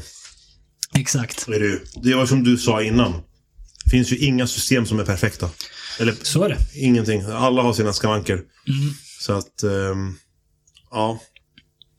Intressant. När man eh, alltså fördjupar sig i de här frågorna och ämnena liksom så här. Då börjar man inse hur liksom komplext ja. allting verkligen är. Och då inser man hur liksom hur lyckligt ovetande man var som barn när man sprang runt i Vällingbyhallen och spelade basket. Du vet, så här. Ah. Ditt, ditt, ditt största problem då var du vet att du skulle missa ett skott. Ah. eller att du inte skulle få tillräckligt mycket minuter på en match. Det var ah. ditt största problem. Eh, men nu när man... Eller problem, din största huvudbry, det du tänkte på liksom. Mm. Nu när man sitter och tänker på alla de här bitarna liksom. Mm. Man, man, alltså det hettar ju till i hjärnan, det gör det ju. Mm. Eh, och ibland blir man ju helt paff själv och lite stum. Man blir så här, jag vet inte vad jag ska säga liksom. Ja, och det är ju därför jag sa som förut att jag har full förståelse för folk som inte har orkat sätta sig in i saker och ting. Precis, men sen... Och, och om folk slänger upp flaggor på, på, på Instagram eller, eller Facebook. Ja, jag gör också det. Jag, kolla, jag är en god människa. Och så går man vidare med sitt liv. Jag, jag har full förståelse för det. Mm. Ja, jag förstår också att det sker. Att det händer att folk gör så. Ja. Men liksom... Gör man det på sociala medier. Då får man också vara beredd på att du kan bli ifrågasatt. Mm. Så att det var ju det, det vi var inne på innan till exempel. När du frågar mig, har du alltid varit så här utåtriktad? Ja, mer eller mindre. Mm. Så har jag alltid varit det liksom. Eh, och jag vet ju att om jag delar någon åsikt i ett öppet på ett, på ett forum i, i alltså sociala medier, då kan ju inte jag förvänta mig att alla som eventuellt kommer svara på det ska hålla med mig. Nej. För det har ju varit så att alltså, många håller med. Och det finns många som inte håller med. Men det jag märker liksom oftast är för att jag är så här. Jag säger inte att jag har rätt om allting jag delar eller allting jag säger. Men jag försöker ha någon typ av substans. Ja. Så att, man, alltså att det finns någon alltså, verklighetsförankring till det hela. Mm. Inte bara, ah, Kör du till vänster om klockan är 23.30 så kommer en enhörning där bak. Liksom. Yeah. Okej, okay, varför? Nej, jag vet inte. Det stod så bara i någon laska. Alltså till exempel. Ah. Alltså det ska finnas någon substans i det hela. Och det som jag märker då liksom att... För att ta ett exempel. Ta det här, okej, okay, men det här kriget i Ukraina. Det, är liksom, det, det har inte bara att göra med att alltså, ryssarna bara hade tråkigt en dag. Det, det, det är mer komplext än så. Putinist, putinist, putinist. Mm. Då blir man bara så här... Okej. Okay. Så den gemensamma nämnaren som jag märker då med de som inte håller med eller liksom vill, vill typ säga emot. då kommer de oftast med osakliga så kallade argument. Yeah.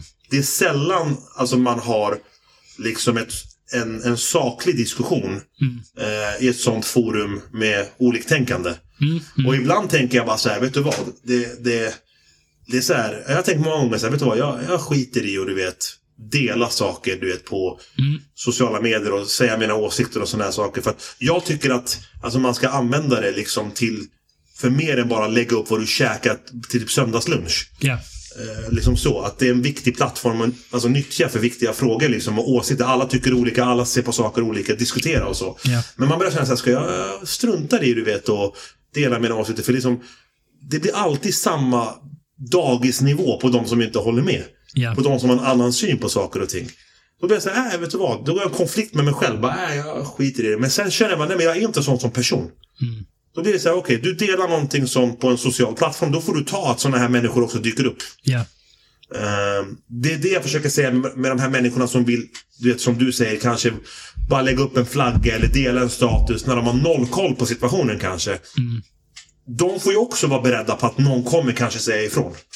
Mm. Eller säga ifrån, eller fråga ut dig eller eh, diskutera med dig och eh, det, det är någonting man får ta. Om man vill, om man vill ta det på sociala medier. Ja, Alltså förstår du vad jag tänker? jag förstår hur du tänker. Jag är dock kluven på, på om jag håller med eller inte. Ja, Nu, nu jag- menar inte jag så här att jag skulle gå in till exempel på om någon har valt att ha till exempel Ukrainas flagga på sin profilbild. Aha. Att jag skulle gå in och börja bomba den personens eh, vägg. Utan då, då menar jag liksom om någon skriver någonting på Ja, någon ja. artikel. Mm. Om du skriver en åsikt på en artikel Mm. i ett öppet forum. Mm.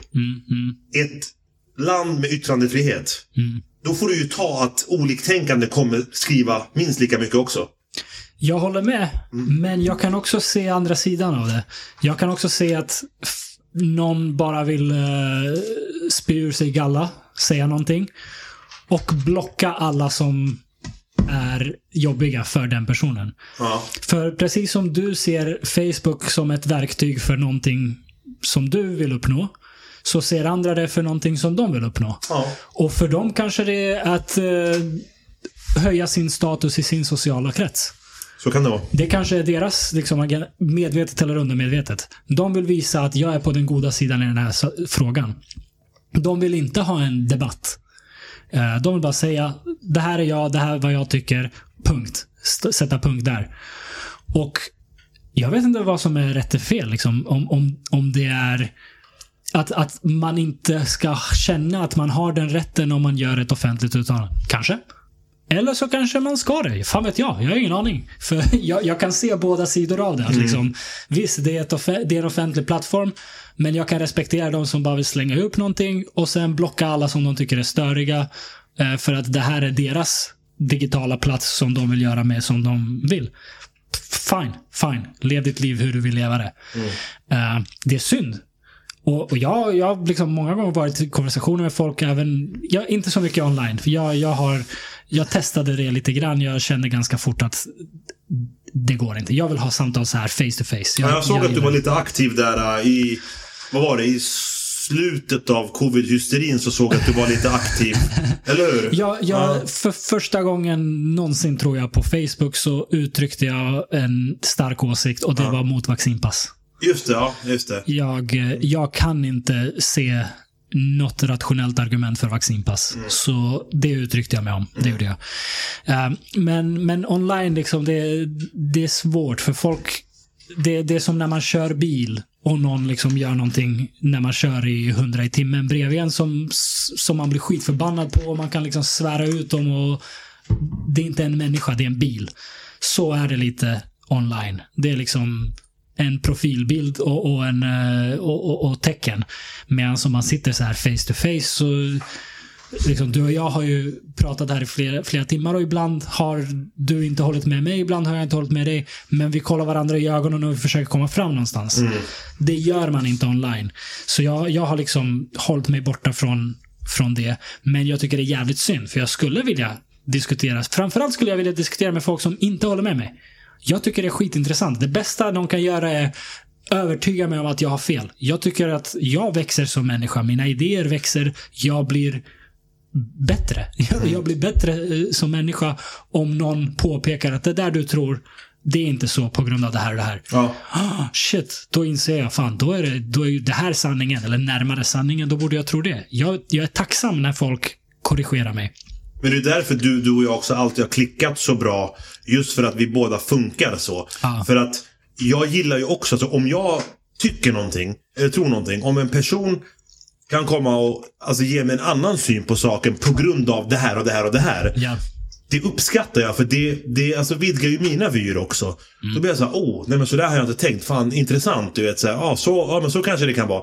Istället för att bara, ah, får du betalt i rubel? Ja. Vad fan är det för utveckling med det? Alltså, vad, vad, vad är det för argument egentligen? Nej, jag hör dig. Jag Till hör exempel menar jag. Jag, jag har haft, jag har fått den typen av reaktioner av folk i mycket mindre laddade konversationer än, än liksom krig och, och covid och allt vad det är. Folk, eh, alla gillar inte diskussion. Så är det bara. Och det, det kan vara så att man hamnar i samtal med någon kollega eller whatever. Och, och så ser man det. Då, då får man liksom bara respektera det och inte ta den typen av samtal med den människan i framtiden. Ja. Ehm, men jag tycker det är synd att det inte finns jag, jag skulle gärna vilja se mer diskussion och dialog. Men jag vet inte var det ska ske. För jag, jag har full respekt för att det inte ska ske på arbetsplatsen. Jag, Ja, ja. jag tycker själv att det inte ska ske på arbetsplatsen. Om inte liksom du och jag är kollegor och vi gillar att diskutera saker. Okej, men då går vi på lunchen och, och snackar skit liksom för att det är kul. Eh, som arbetsgivare, om jag var liksom chef på, på en arbetsplats, så håll det där borta härifrån. Jag, jag förstår det. Ehm, men var, var ska man annars ha de här diskussionerna? Jag vet inte. Det, det är liksom... On, Frågar du var eller varför? var? Aha, mm. Ja, var finns det utrymme för vanliga människor att ha diskussioner face to face om viktiga ämnen? Jag vet inte. Det kan ju vara allt ifrån, eh, alltså jag är också på samma bana som du, alltså på arbetsplatsen. Vet, alltså, å, ah, beroende på vad du jobbar med. Liksom, liksom till exempel två stycken kollegor på Coop kanske inte ska stå tvärs över diskar och gorma om vaccinpass eller varför det är krig i där och där och där. Liksom. Ja. Det, det är jag helt med på. Men var man ska göra, alltså det är ju... Det kan vara allt möjligt. Det kan vara liksom att... ehm, det kan vara ett umgänge som kanske gör det på ett fik. Ja. Alltså, det- är komplext, men det var ju som du sa, alltså man, man är väl inne lite på så här, du, du vet ju någonstans lite vilka människor du kan diskutera med och inte. Ja. Och som du sa innan också, att människor som inte gillar diskussion, det får man ju bara respektera. Såklart. För annars blir du ju själv en typ av fascist som ska pracka på dina grejer på en människa som inte vill diskutera. Man får bara respektera det. Men du, du känner ju, alltså man känner ju igen sin omgivning och sina vänner och bekanta, vilka som gillar diskussion och vill diskutera. Då kan det vara så som du och jag gör nu. Ja. Eller om man sitter i halvtid kan man kanske surra lite i en Champions League-match. det kan vara vad jag, som helst. Men det jag menar är, var finns det utrymmen för, det, för att göra det med främlingar? Alltså, okay, Ja, du, främlingar. Förlåt. du, okej. du och jag är ju vänner. Liksom. Ja, du Vi- menar vi främlingar. Jag kommer- missförstod. Okej, okej. Men jag vill ju prata med någon som är på helt andra sidan i, i, i frågor. Men har liksom ett face-to-face civiliserat utbyte med folk. Det, det känns som att det inte finns någon arena för det riktigt. Eller det kanske finns bara att jag inte är medveten om det. Ja, samma här. Jag har inte heller hört någonting om det. Ja, nu, nu, nu fattar jag vad du menar. Att, att främlingar emellan. Ehm, ja, alltså. Det kanske finns idag. Jag har ingen aning. Men om det... I sånt fall så kanske man... Om det är någon förening som bjuder in för, det, liksom, eh, för dess medlemmar att komma och sitta och dricka kaffe, te eller vad det kan vara och diskutera. Alltså med varandra. Eh, det, det måste ju tas ett initiativ från, ehm, från en allmänhet på något sätt. Eh, får det ju vara. Det kanske finns idag någonstans, jag har ingen aning. Eh, men alltså jag vet ju att under liksom pandemin, det skapades ju grupper. Ja. Till exempel. Eh, men där återigen, det var ju en grupp som var emot och en grupp som var för. Ja. Då, då blir det inte mycket utbyte. Ja, då är det de bara pratar grupp inte med varandra. De, de ena tycker att de andra är barbarer. Ja, och alla håller bara med varandra. Ja. Så att det är lite, det kanske finns som du säger idag någonstans, jag vet inte, men någon spontan tanke som dyker upp. Det är väl om folk som tycker tycker sig ha tiden och Mm. pengarna och, eh, och, och alltså lusten för det kan dra ihop någon typ av någon typ av förening Ja. och bjuda till där. För dem, och då, då får man ju dit folk som verkligen vill göra det. Mm. Som känner att de kan få... Alltså många människor tycker att det är ju skönt att få prata av sig. Mm. Alltså jag är en person eh, som... Jag uppskattar att få prata av mig. Ja. Och få diskutera i en sund miljö. Ja. Eh, Det känns som att liksom i, i den politiska arenan så blir det så mycket vårt lag, ert lag. Snarare än diskussion. Alltså om man är med i en ungdomsförening eller någonting sånt, då, då är det eh, eller ett polit, politiskt parti, då, då, då är det partiet. Man, man kan inte liksom säga någonting som inte är i linje med partiets eh, åsikter, eller vad man ska säga. ja, det är svårt. Jag tänkte mer vanliga dödliga privatpersoner. Exakt, exakt. Eh, liksom det, alltså jag, bra fråga. Alltså jag vet inte. Alltså jag tänker liksom... Det enda som kommer upp i mitt huvud är ju typ om... Om... Ett, ett gäng personer som tycker olika i vissa frågor Ja. startar någon typ av förening. Ja, Och sen så har man ju sitt kontaktnät. Ja. Och så bjuder man in. ja, För de som vill diskutera. Alltså, idag diskuterar vi eh, kriget i Ukraina. ja, Nästa vecka diskuterar vi eh, liksom invasionen av Irak. ja, Nästa vecka diskuterar vi vaccinpass, till exempel. Då kan man ju få med folk från de här människornas alltså kontaktnät, vänner, bekanta. Alla tycker inte som, som varandra där.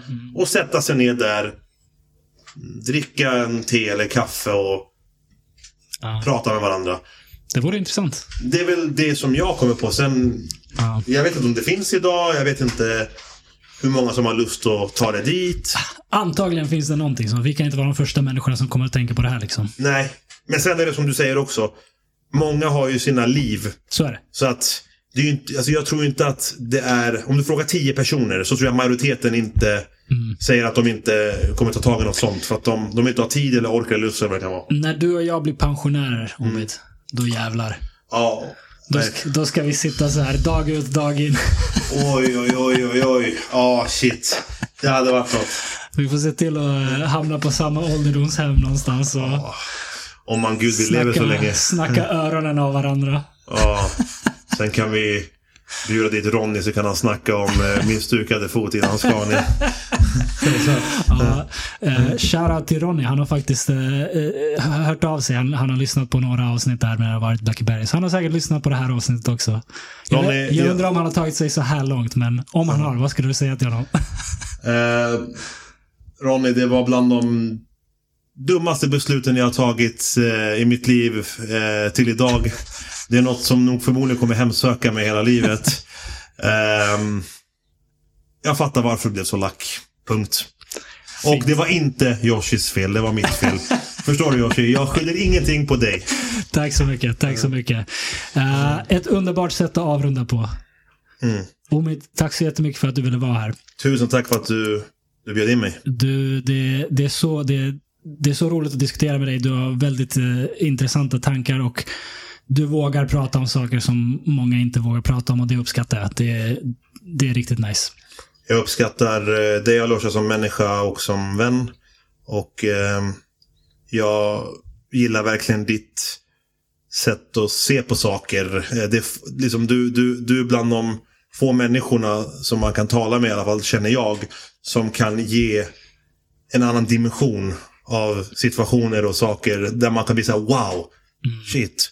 Så att det ska du verkligen, det, alltså verkligen veta att jag uppskattar med dig. Så att ehm, eh, jag uppskattar våra samtal. Det har jag gjort sedan vi satt i Globen 2003. Dunder. Tack så jättemycket hörru. Tack själv. Och eh, tack till dig som har lyssnat. Vi hörs nästa gång. Ha det fint.